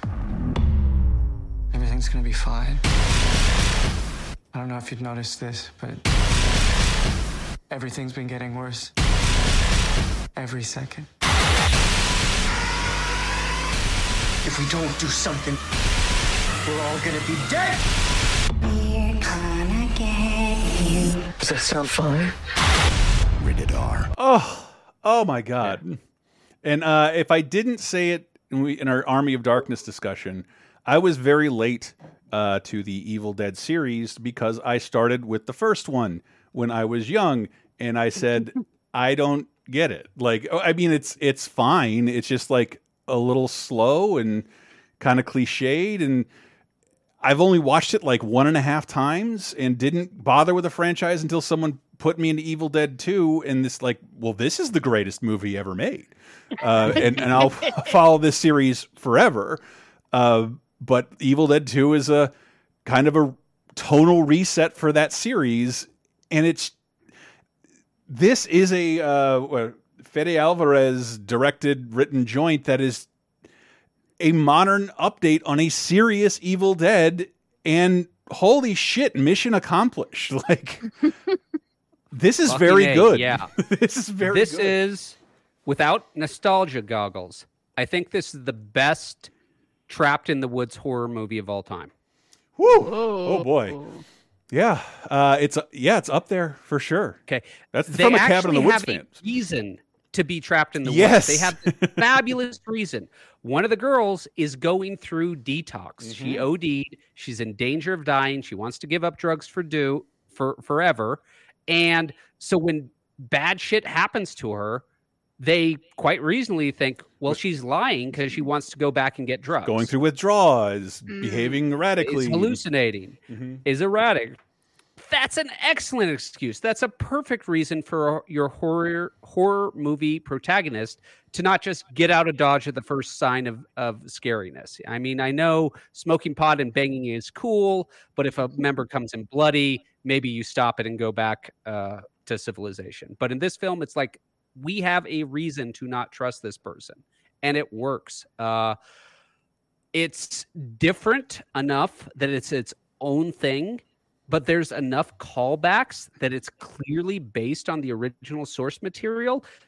It's pretty much the perfect remake. Yeah, Like, that's exactly what I like. the- Whenever we say like, Evil Dead isn't a bad movie, but it it's the most interesting one to remake without offending fans of the series. Like, uh, yeah, take a stab at reestablishing this because the universe isn't without its serious elements, like the the rules of the Deadites and whatnot. Like, that's genuinely. I was playing the game recently. It's fucking terrifying.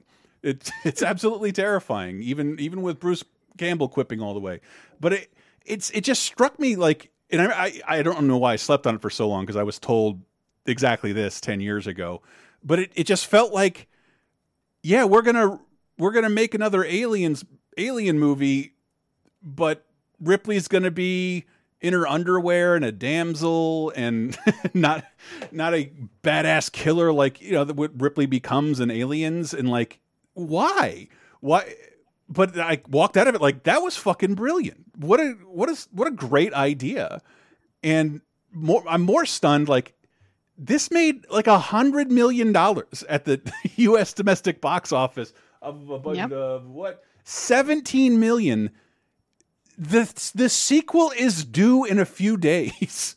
Yeah. Why Yeah. why did Yeah. this take 10 years to to greenlight another version of I, people I've talked to about it, like fucking love that movie. It's fucking amazing. It's great. What is going on with the Evil Dead franchise? Why is it constantly getting screwed? Is it? Is it They probably just focused all their attention on the TV show for a while. I You have know, to imagine probably like you couldn't. Those universes would be kind of confusing existing at the exact same time. because this is nothing like the TV show. No. it is. It is not connected. I mean, if you squint, you could say that this takes place in the same universe as Evil Dead Two because it is the same cabin, and maybe someone else owns it at this point. Maybe, but Is that what the I- is I- that is that the canon of this is the exact same cabin in the same world? I don't know if it's canon, but this is the same cabin okay, okay. as.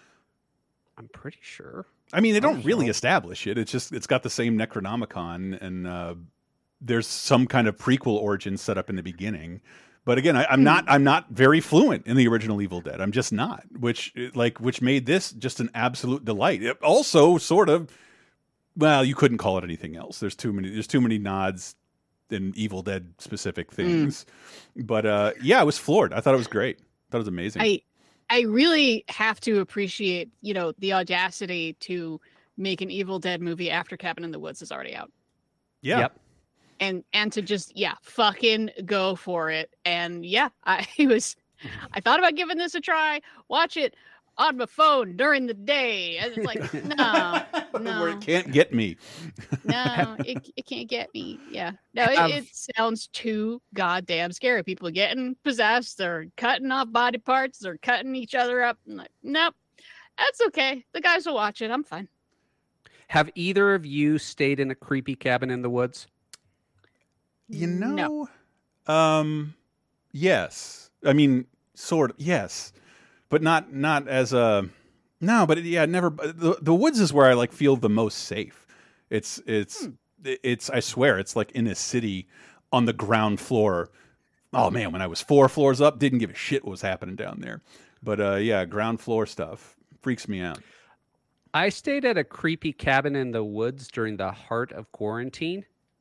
Is that what those pictures were from? You sent us? Those are yep, those are the pictures. It's like, oh, here's a cabin in the woods with weird spikes that could fly out. Oh, here's a secret compartment perfect for hiding a body. It's it was I, I'm not a superstitious man, but nobody is superstitious until it's dark, you're in the middle of the woods and you Wow. hear creaking sounds.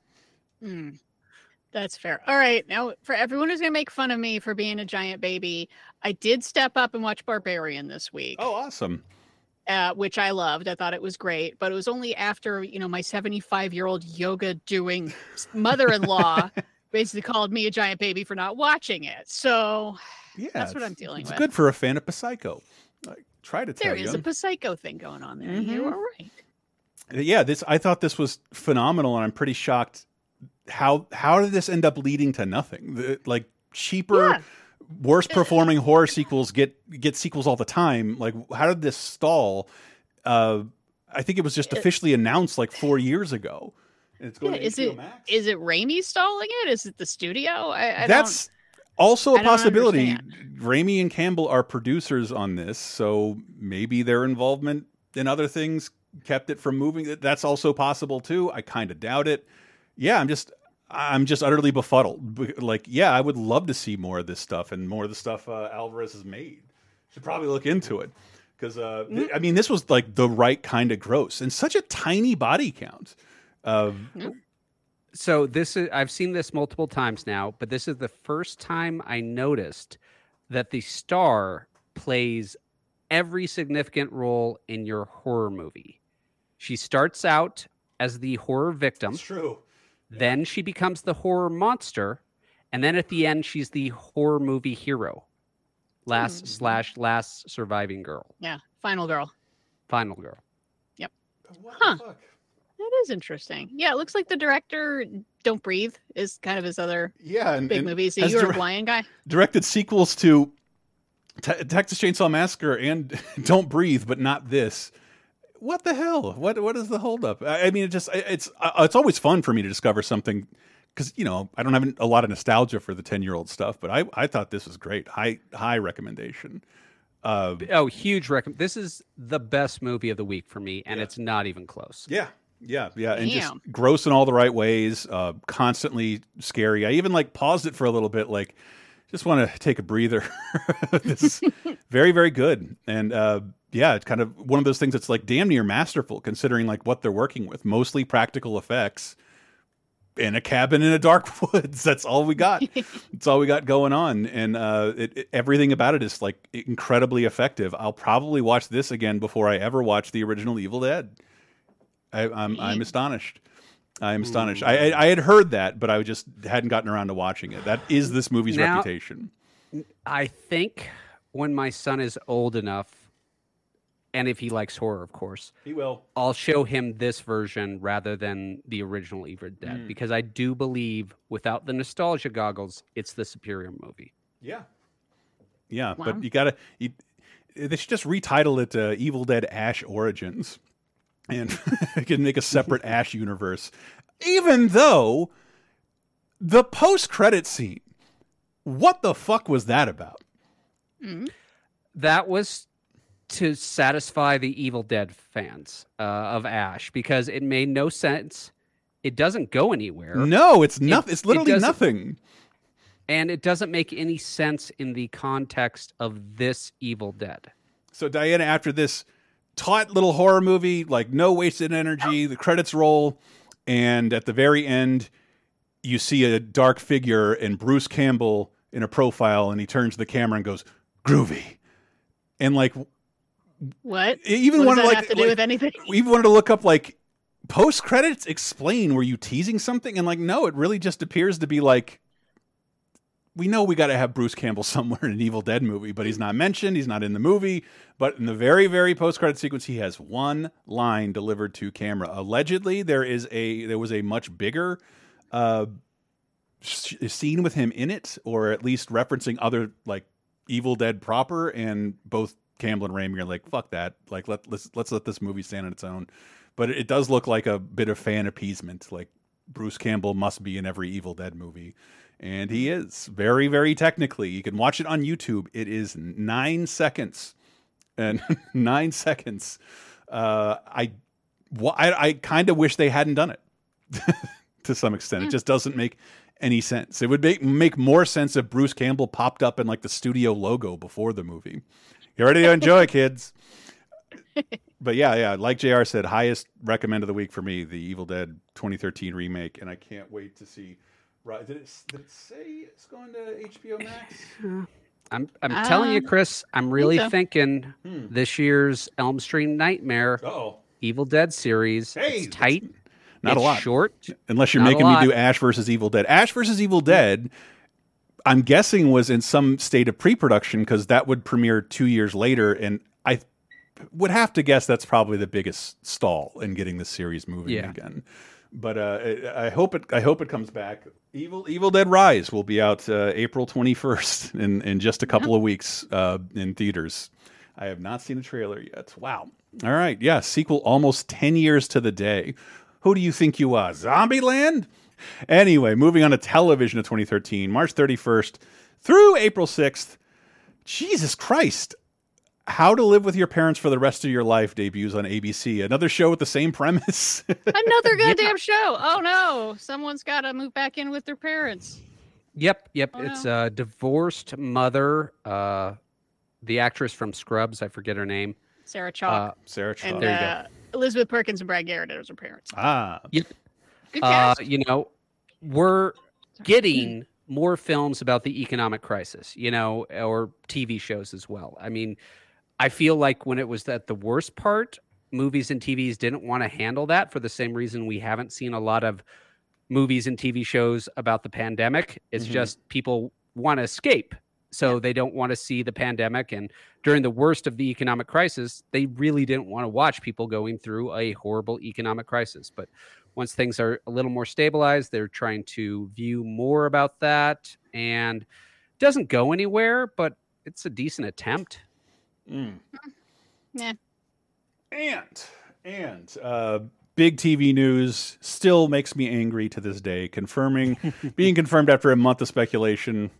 Uh, NBC announces that Jay Leno will retire from hosting and that Jimmy Fallon will be promoted uh, from late night, the Conan O'Brien spot, to the Tonight Show spot. This is Jay Leno, and NBC uh, also announces Seth Meyers will inherit Jimmy Fallon's late night spot. That one I'm fine with. His show is different and great. I, I, I, I haven't seen a single frame of that to tell you the truth, and this is why I I don't get a vote in this. Okay, Chris. Yeah, right.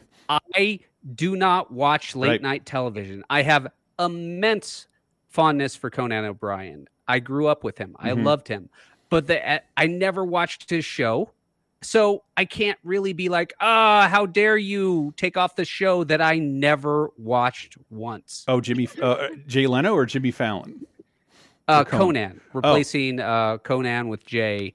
I I can't get that angry because I'm the problem. I watched it- Blame me. I watched it like the first week and then just totally spaced on it and caught up with things that were deemed viral. And that was also when like NBC, none of our stuff can go on YouTube. You got to go to NBC.com. But it, it just, it's a fucking waste because like we can't have Jay Leno going to another network four years later. You, you're shit. He's being thrown out. Like he's being retired.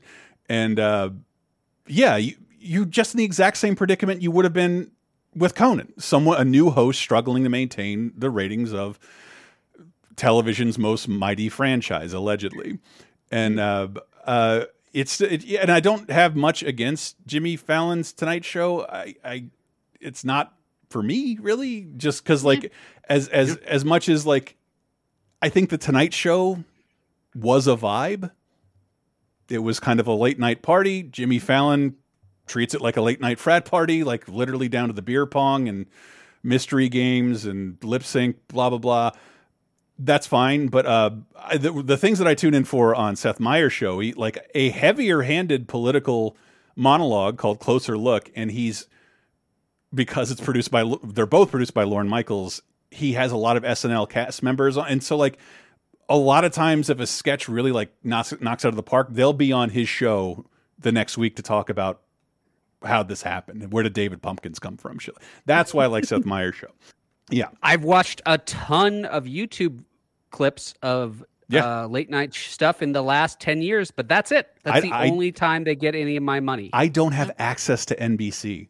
I'm pretty sure I have an antenna. I'm pretty sure I could hook it up. I just don't feel the need. don't feel the need at all. But uh, it just yeah, it bums me. out.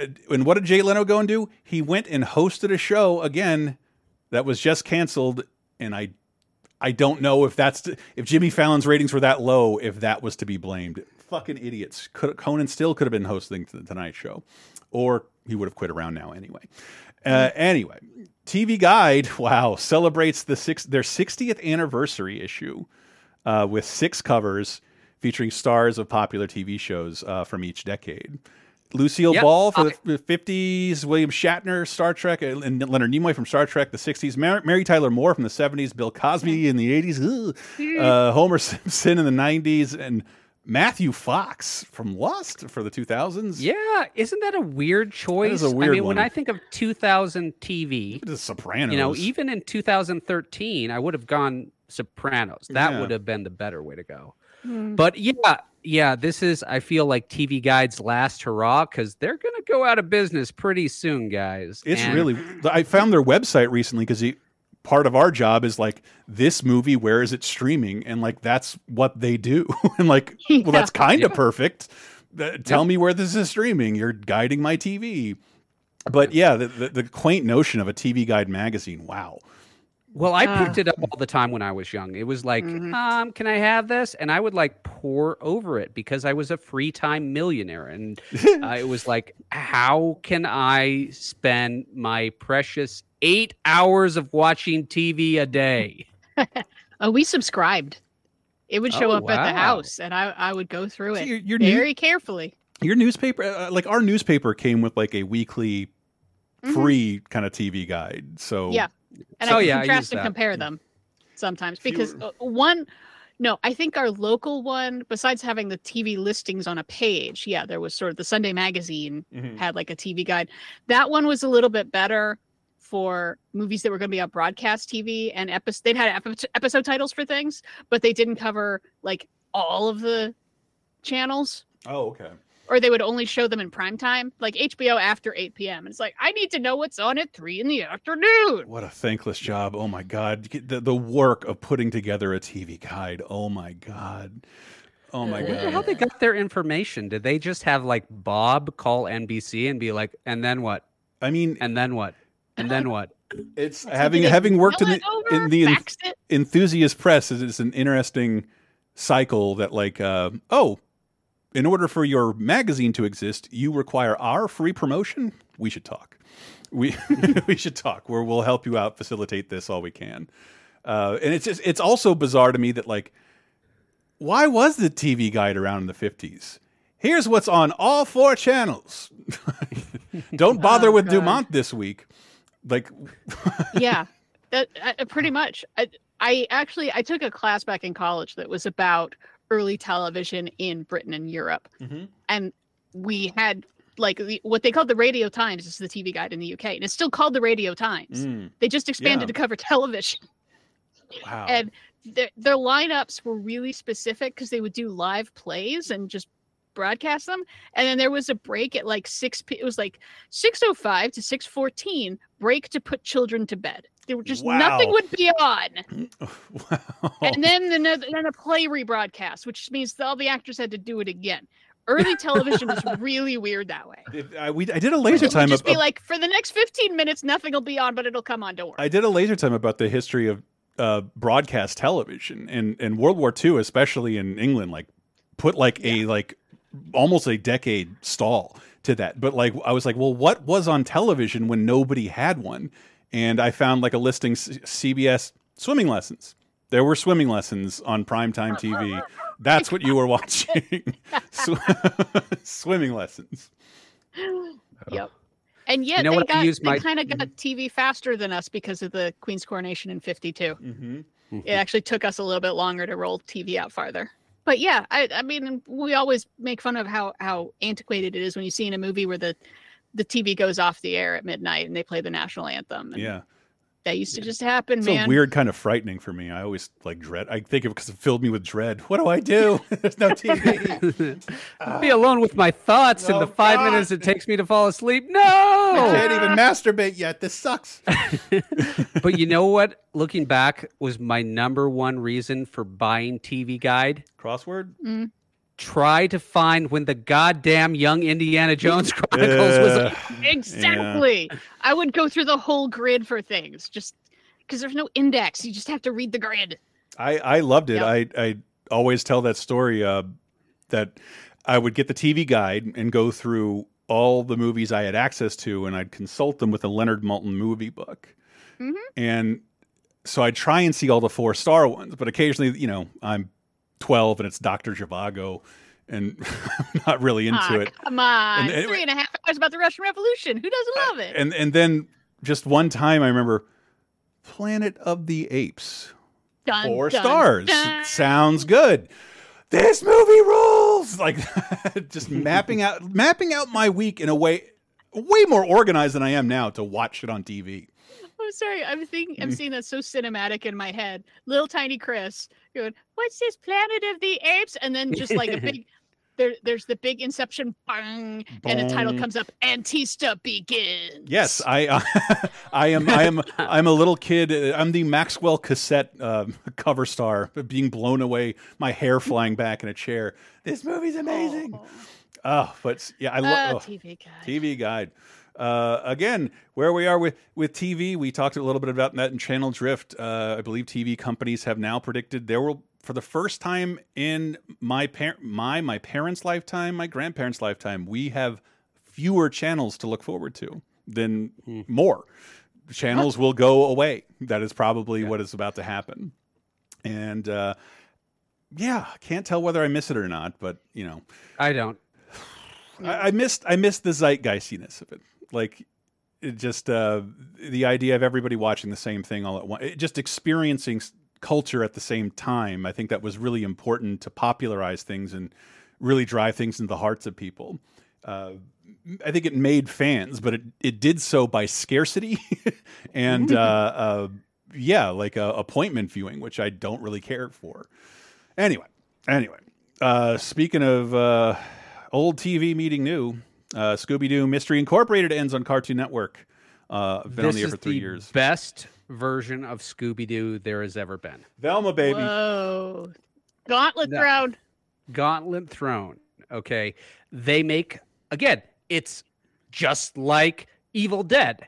They keep enough of the source material that it's obviously a great adaptation, but they add in enough new stuff that make it interesting. Uh, Velma and Shaggy are in a romantic relationship in this. Daphne wants to be in a relationship with Fred, but he's super Gay. obsessed Oh. with traps. Oh. what?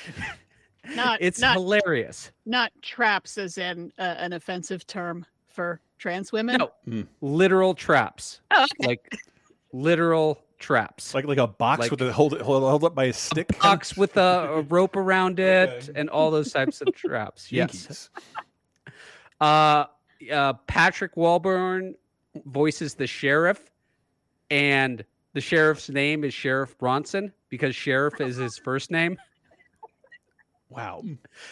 As the as the series progresses, I don't got to lift a un- finger around here. These kids do all the work. I, I, that's pretty much what he says. Uh, at it, as the series Gang. progresses, uh, the gang uncovers a massive conspiracy that goes for the entire series. Oh, nice. This has continuity. Like you need to watch the previous episode to know what future episodes are. Oh my god, that I okay, now I'm just shocked. Why that Scooby Doo would bother having continuity. Also, this is the 11th of 14 Yeah. Scooby Doo series. so many of those happened before we were born. It's astonishing. Yep. And, And- still that's what got rebroadcast and I watched them Yep. when I was a kid in the late 70s early 80s. Do they still run Uh, back and forth in a musical segment for two, three minutes every episode? Special guest Sonny and Cher. Don Knotts.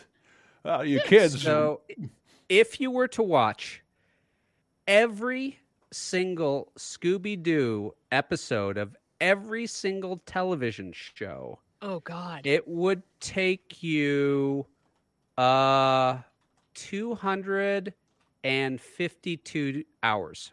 Wow. Oh, so about come on, 10 days. one one hour one hour a night every night, less than a year. Yeah. Doable. Yeah, there you go. There's I smell a terrible podcast For- series out there somewhere. Yeah, come on. We, I just got a message uh, a couple weeks ago from someone saying like uh, that they just got into watching Saturday Night Live in 2019. I'm like, wow. Well, you got you got some work cut out for you if you want to go back and watch the rest. And I did the math on how long it would take, and one a day, every day, about three and a half years. There, I'll say this is a massive SNL fan. Most of your love for old SNL is nostalgia. There's maybe one sketch per episode that holds up. Otherwise, you're going to need a lot of uh, topical context. Oh, oh God, that would be weird. Someone should do that though. I I applaud them if they try to Uh, review every single episode. I, I did because I, have the first five seasons they put out with like with the musical acts on like eight discs. I have all of those, including the never aired again New Orleans special, where uh, people were too drunk to film a live TV show in that city during that that time. Uh, but yeah, yeah. Uh, Moving on, we got we got some heavy hitters to Yeah. talk about. All right. Also, this week, Castle uh, it has its hundredth episode, uh, "The Lives of Others," and it's It's a rear window Ah. homage, and Yeah. uh, it's well done. You know, Castle has some real interesting episodes. They're not afraid to just do something different, and most of them pay off, and so does this one. Yeah. Nice. I've only seen one clip of it with Castle dressed up like Malcolm Reynolds for Halloween, Right. and uh, He's a space cowboy. You wear that every year. next two are, are are big for me. Game of Thrones season three premiere. Here we we, were just go. talking about appointment viewing. Season three is when Game of Thrones becomes Game of Thrones. I mean, it was Mhm. first season was a modest hit. It was not that juggernaut at all. Second season, building steam. By third season, we're in it. This is when People are talking about it. People who don't like fantasy are watching it. All the fantasy people are going nuts because it's the best fantasy since Lord of the Rings. And this is this is the last monoculture show. This is the last show mm-hmm. when you can be at the water cooler and say, Definitely. I just watched the show. Everyone watching it? Yes, we are all watching it. it definitely was for me. And I, I remember we cooked like a, a mutton. You know, I had a group watch for the last season, and we we tried with the HBO series that came premiered after it.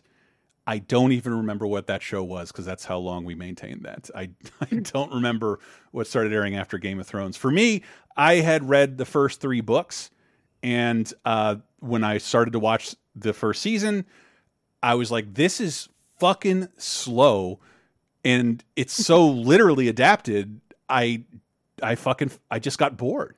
I got really bored, and I don't remember what drove me in, but um, somewhere around the second season, uh, something I, I- was just lazily watching it. Pro it, this is when it becomes it starts breaking piracy records. I don't even know that something will break piracy records on, on the level of Game of Thrones because it was important to people even without HBO. And uh, I, I- I- the second the the the battle in the last season, like wow, Yeah. you did it. Yeah. And this is when I came back on board for season three because at that point, I think that was no, there was one more book, but this is they're catching up to the books. I, and, and season three is when I start to really love the show. Yeah. Personally. Well, I, I I think season three is probably the, the best season of the show too. Even though, yeah, it is kind of slow and there is a certain amount of uh, moving the pieces around and table setting for bigger things. But the premiere, you know, you got a lot of the fallout from the giant battle and people moving going over here and people trying to figure out what to do and then sort of setting up of like, you know, this is going to be the big conflict for the season. And then we will get to a moment in June during the season where if you just stuck your head out the window at just the right moment, you heard everyone Yes. watching television start screaming. And that was a monoculture moment that, yeah, I'll never forget. Yeah, because and the big difference between people who read the books who were like, "Oh no, the next episode," and everyone's like, "What?" I'm I'm we'll get to that. We'll get to it. I'm mildly soured on how the last season unfolded, but it's it really was just mostly like pacing. It, it it it was setting up the blocks to those stories the whole time, and they paid off in interesting ways. It just, the, oh, but but like you're right. I don't want to forget how the world being in love with Game of Thrones. I believe this or Twilight also is pegged with the ruining of Comic Con because hmm. this is when Yep. these fans were way more hardcore than people who collected trade paperbacks of Iron Man. And people would sleep on the lawn and camp out and stay in Hall H all day so no one could get in, so they could watch these panels. Yeah. Eh, But save it. It's already on the calendar for the June 2nd show. Okay. It's on the calendar. We'll talk about it then. Got it. Oh my god. Yep. there's and there's a whole bunch of baller episodes in between here and there too. So I think we'll talk about a couple of them. Yeah. And uh, but I want to talk about a show. yeah. I cannot believe to this day that this appeared on network commercial television. It is And I feel like half of you have heard me come talk about this before and already know who I'm talking about, baby. Yeah, and I, I always say I was shocked how much I loved it, considering how much I hate an overwhelming majority of this franchise. Uh, There are two and a half great movies in here, and the rest are awful. Hannibal debuts on e NBC, and it was a poor fucking fit. God damn. Again, network television. How does how does that work? It, I, I don't know because I, I watched it. They struck some deal with Amazon and would premiere. I think the episodes like a like week to week, a week later, or with like some delay. But like what Hulu does, but Amazon doesn't do that with anybody else. So it was like a big hit on streaming services. I think Amazon had some co-financing deal in it because the ratings weren't strong. And this is some of the most grotesque and violent shit I'd ever seen on- network television. It was Absolutely. I think it, it's only a couple episodes in, and I almost noped out because it was too disgusting. And I and I love Silence of the Lambs. It's seriously one of my 10 favorite movies of all time. Mm-hmm. And and I was just because I ended up watching this streaming And and after almost every episode, I'd stop and like turn to my husband and be like, "How the fuck was that on like the old ER slot? I don't understand this. How is this Yeah. not on FX or Showtime or HBO? Something else." Oh, it's, It's 30 people sewn to one another and then spiraled end to end, decaying inside of a wind silo. Let's spend an hour here. And Yeah, no, the one that almost made me nope out is guy kidnaps people, buries them underground, puts IVs in them, and grows mushrooms off their bodies. Oh. Yeah, yeah, and that that's like your case of the week because the the thing with Hannibal is is you kind of alternate. There is because it is based on Red Dragon primarily. The the that is the- Will Graham, the the character from Red Dragon, uh, slash Manhunter, and his psychiatrist friend Hannibal Lecter that he doesn't know is the That is- Chesapeake Ripper. Did I tell that And story? Their 'Cause- 'cause relationship is the best. Tyler and I were Would watching. you my- my- say this is a love story between those two? yes. Yes. Or, or like or like a uh, kind of psychotic teacher trying to unseat the student like people who Hmm. it, like it's such an odd relationship. I i love that like we we were like a season of the show and tyler's like let, let me show my roommate was like let me show you this. And it was red dragon. And he's like "Uh, no i only want to show you the beginning. And and they have there's a conversation like you're guilty hannibal lecter. And then red dragon credits and he's like that's the basis for like the first two seasons the opening yeah. the opening of red dragon and and it it's yeah it's part of the the tension of the series is the is that ever mentioned in the movies the the potential to become a serial killer by our main star and chief hannibal chaser Yes. seems to have a propensity for whatever this is that drives people to do the things that hannibal does There's a lot more of that in Manhunter, both the book and the movie, Mm. than Red Dragon, which we've talked about as a movie is is pretty terrible, but is a much more literal adaptation of the book. Where th- this guy is so good at getting into the heads of serial killers that he worries that he can not come back from that. And and this show takes that really fucking far. Yeah. Uh yeah. Meanwhile, he is consulting, yeah, with this psychiatrist who's yeah, also a, a serial killer. And he's, you know, he works at the FBI and he's it, Laurence Fishburne is his boss and claire Uh, you danes know, is his, hu- because- is her, his wife yeah, In real life. technically, yeah. he- in real life. i love Yeah, his, his name dancy Claire Danes. hugh dancy Hugh Dancy. hmm And yeah, and you get a mix of is he going to figure out what's going on with Hannibal Lecter plus, you know, case of the week stuff. And the case of the week stuff is fucking nasty. Yeah. Oh, but obviously, who could play Hannibal Lecter in a show this weird? Mads Mikkelsen. Obviously, Mads, goddamn Mikkelsen. So he was who he was is so creepy. yeah it's it- so interesting. Like you're like, I kind of want to have sex with him, and then maybe he'll kill me. But as long as he makes a fancy dish out of me, I kind of don't mind. some of the most pornographic cooking sequences of of non-human meat but like uh geez the show is But isn't there always the like hint?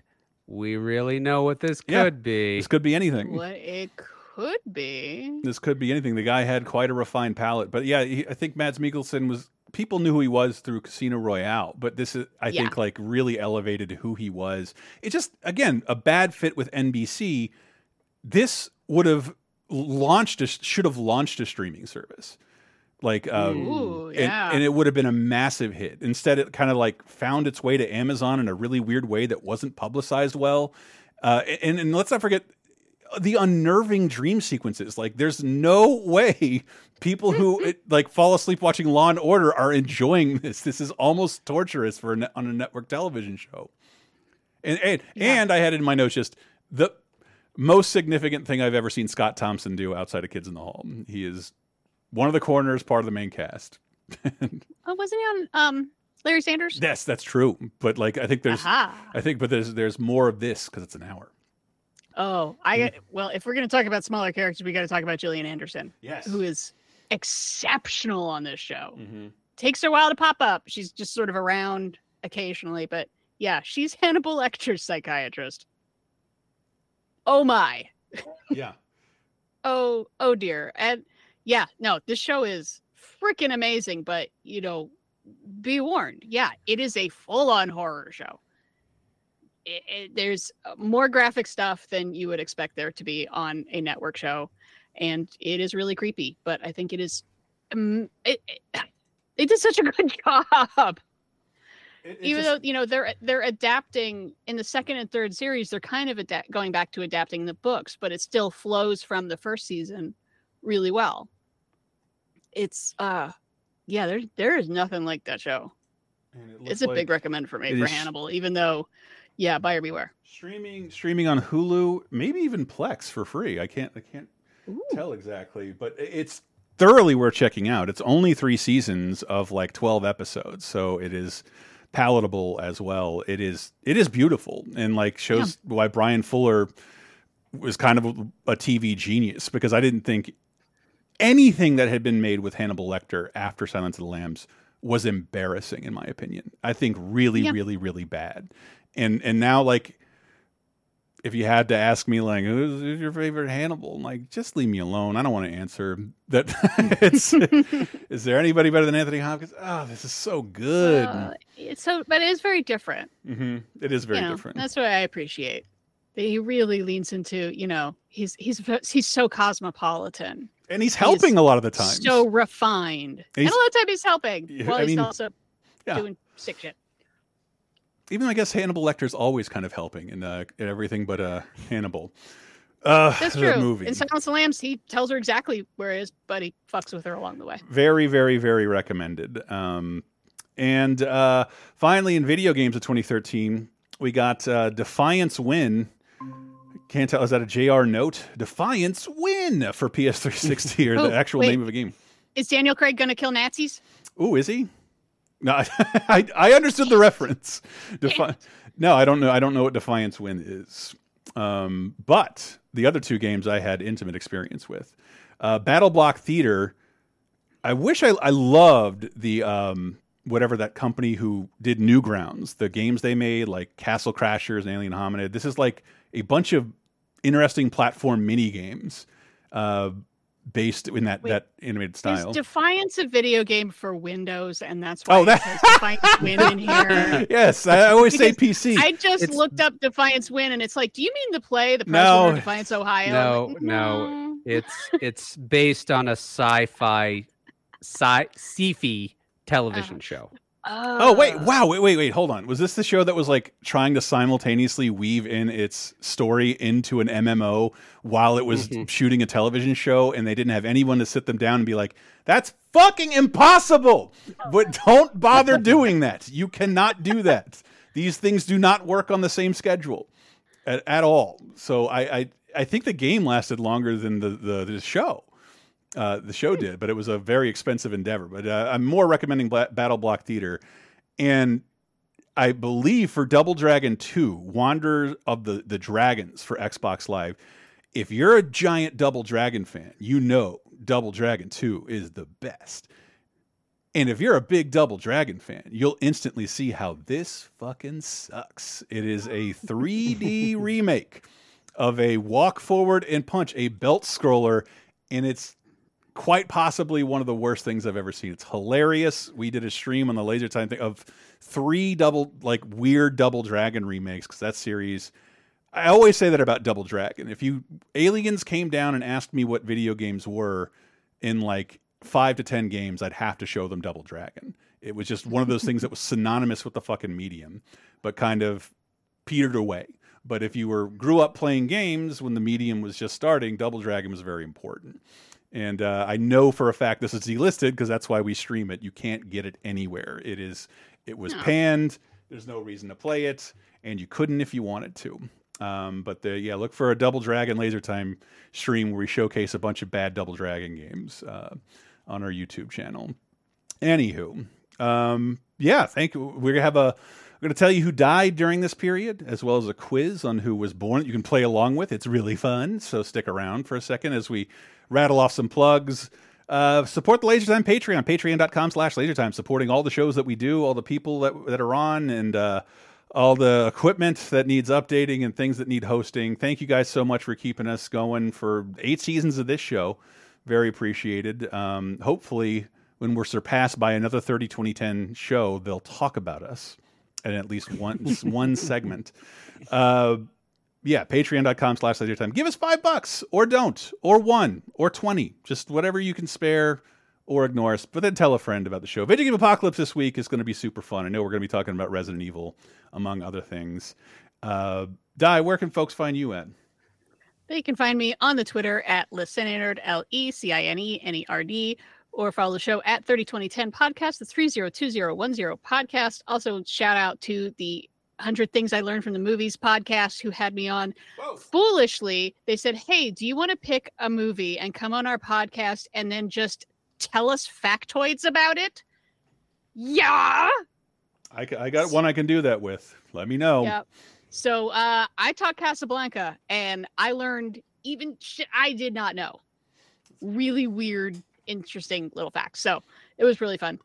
Um, but anyway, coming up next week, we're finally going to start getting out of the doldrums of March, eh, February, where it's just been a couple movies that we're talking about and not much else. Next week, Sandman versus Big Jack. Oh my God, what? Yep. Is that a- also, is that movie of Rudy Giuliani in it? Probably. Oh. Also, one of the last of the great 80s style erotic thrillers Ooh. where we ask the question Would you rather fuck Woody Harrelson or Robert Redford? Is that really a question? I know. Plus a million dollars. I think I'd pay him a million dollars. Yeah. And then, but if that's too adult for you, if you're a 90s kid, though, we have one of the 90s kid movies that I've never seen, and I will watch it this Ooh, week. I but I know what this is. quote it Oh. all the time. When my dog starts going crazy, I just look at him and say, You're killing me, Smalls. Oh, you're gonna love it. It's great. It's a phenomenal film. Also, we're going to have the very last time I can talk about Clone High for their Aw. Christmas special in April. Also, it's coming back to HBO. Yeah, they just, they just released Ahead of- images. Yeah, well, a- ahead of the new episodes. The old episodes are, are up on HBO. Oh, awesome. and uh, Hail to the King, baby, on Dreamcast. Hey. I mean, Uh, Community goes puppets, oh, beautiful. Yay, fun with puppets. and the affirmative and authentic escapades of a ported mother who murdered a cheerleader in the Lone Star State. Okay, I'll have to Oh, wait to see what that one's about. and uh but die with all that other who who died during this period of 30 2010 Oh, damn it. Well, someone who we should all know his name and what it's worth on a triple word score. Because in 1993, we lost the inventor of Scrabble. He was 93, wow and his name was Alfred Mosher Butts. do you mean to tell me a guy named almo butts had an obsession with rearranging letters i don't get it i don't get it Almo Butts. almo butts baby Yeah. Then uh, this one's sad though. Uh, in 2003, we lost uh, actor singer Leslie Cheung, who is only 46. Um, unfortunately, he, he jumped out a window because of depression. So if you are thinking of doing the same, please please tell someone and get help because he's. Uh, I just looked him up and they're like all these already these articles about like yeah, it's been 20 years since we lost him because he's in so many good movies. A Better Tomorrow, Chinese Ghost Story, Farewell My Concubine, Happy Together. Oh my God, Happy Together is so good. Yeah, it's just it's it's unfair. It's one of those. It's just unfair. A really talented guy. And then, ah, oh, it hurts. In 2013, we lost everyone's film-loving grandpa Roger Ebert, who was 70. He finally lost his battle to everything cancer. mm-hmm. It was. He was literally being whittled away Yep. literally being whittled away because he had, I think it was throat cancer, Mhm. and they like, he, it took part of his jaw, and they like took an, a bone from his shoulder to try to replace it, but like he couldn't speak for a couple years there. Yep. And he, they they were working on getting him a voice box like Stephen Hawking used, using his commentaries from movies to put together an alphabet for him. And uh, apparently, he just kind of walked around with post-it notes and just gave people notes after yeah that. just everything But keeps was- coming out shut up gene Yeah, but it- but it was kind of kind of great though that like it happened at a time where like we had Twitter. And so here's someone who has a lot to say but he can't physically say it. Yeah. And so he was writing so much like Yeah. up until the day he Mhm. died. So yeah, Yeah, I, I think I think it's easy to say he. I don't. I don't have the um, uh, the accreditation to call him the greatest film critic of all time, but he's easily my favorite. Uh, He's insightful. He can be. He appreciates the artistic, the weird, the populist. Uh, I really like. I always. It, a lot of his stuff's on like every Wikipedia page for every movie we see, but it's Yeah. it- his takes are generally interesting and, and mirror mine or bring voice to something I can't really He explain. never phoned it in. Mm-hmm. I, I cannot think of a single Ebert review where it's like, well, obviously he didn't think about this. You Mm-hmm. know, he he seemed to always try to give it a good review. And I really just wonder if Siskel would have changed any, you know, if they would have lived the same amount of time, Mm. would Mm. Siskel have been this revered figure as well? Mm, Yeah, maybe. I don't know. I mean, one thing I appreciate about Ebert is there were times where he just got it wrong. Mm-hmm. And then over time, he would go back and be like, yeah, no, my initial review of this was, I, it- yeah, it didn't click, but now it's a cult favorite. So I'm going to look at it again. On the flip side, he loved Cop and a Half. He thought that kid was great. Again, always interesting, and you may think you you may think you there's nothing to glean from reading a book of old criticisms from a dead guy. But I swear to God, if you pick up, I think there's three versions of the book I hated this movie, which are his most negative reviews. It's like watching a modern YouTuber, but much more. It's it's awesome. It's the same kind of entertainment, and uh, and, and I remember like around this time he fell under fire in my community by declaring that games were not and could not be art, and then eventually said, "I was wrong." I love that. I love that about like, like I love reappraisals of all kinds. It wasn't because he, he was staunch about it for a while. I was like, no, no, I see. I, I, I you got through to me. I, I'm. It's not just me wanting you to shut up. I get it. I was, I was definitely wrong on that. And uh, yeah, love Roger Ebert, man. And, and I think like there's very few people you still see like on the cover of movie posters dazzling says rogerebert.com he's been dead for a decade. But his name is so synonymous with reviews it's like i was i say i can't think of any other website like that. And then i was like oh breitbart. And, and huffington post even though she's not dead. Uh, and I looked it up. The last movie he ever reviews, we're going to talk about next week. Wow, really? His work Ooh. lasted past his actual death. wow Oh, God, please don't be Scary Movie 5. it's not. Okay, good. That's good. awesome All right, well, death's Yeah. out of the way. jr what do you do I- I ca- it's time for the birthday oh, quiz. birthday is a birthday time Turning an even 80. 80 year i was born Born with the first name Ronald. He would later go on to change that. So that is not his current name. Still with us. mac from always sunny no keep going March 31st, 1943, in Astoria, Queens, New York, uh, to a Scottish immigrant from Glasgow and a German immigrant from Gesellkirchen. oh gesellkirchen Yeah, Oh, I have I have a loose you guess. know it. I Okay, think what is I, it? d- I give him a hint is it Donald Trump? No, No. no, He's not. He's not eighty. he's not 80. Uh, He's Okay. close though, but no, but he's He's close. uh, German and his mom was Scottish. Yeah, that was a fair guess. It was a fair guess. And he's so, from Queens. I, th- I thought it too. Just it was yeah, the Scottish through. me off. Okay. All right. All right. Moving When on. he was 15, a girlfriend showed him a magazine photo of Elvis Presley, and this individual said, This guy looks like a Greek god. Then I saw him on television. I loved everything about him, and he changed his hairstyle to imitate Elvis Presley. Huh. Emilio Movies- Estevez. Sorry. No. he's not. He's not eighty. Movies of his we have talked about include At Close Range, King of New York, The Comfort of Strangers, Batman Returns, Sleepy Hollow, oh, Christopher Walken. Oh, Christopher Walken, Oh. born with the first name Ronald Walken. Ronald also went to clown school as a kid.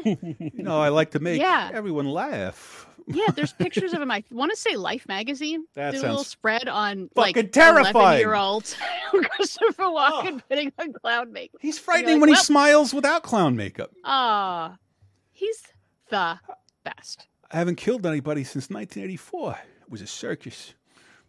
It wa- Chris Walken. Hell yeah. Christopher Walken. I, gosh, I have to encourage people to look up his one number in Pennies from Heaven because he that motherfucker can dance can and he loves dancing, and watch, you see it uh, in that that number. Keep up with our theme of recommending music videos. Fatboy Slim's weapon of choice. It's just him Yeah. dancing and then eventually flying.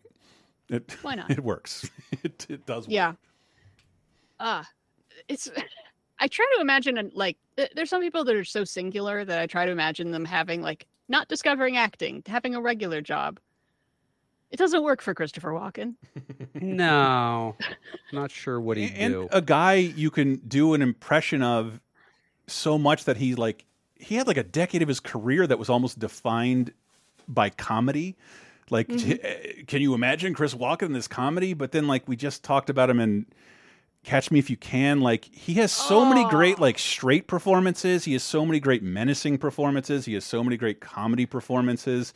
By just dialing things up and back up and down a little bit and it, it's really fucking cool he's such a really interesting uh icon of uh of thespianism thespianity yeah Ah, I love that guy. yeah love the chris Walken. Yay! Please, I want him to make it to hundred. I want people to be suspicious that he's living so long and assume he's a vampire, and for him to not argue with them. yes and then to make make uh, ai generated prophecy movies till the for the end of time uh, I forgot about it, the Chris Walken franchise out there, didn't you?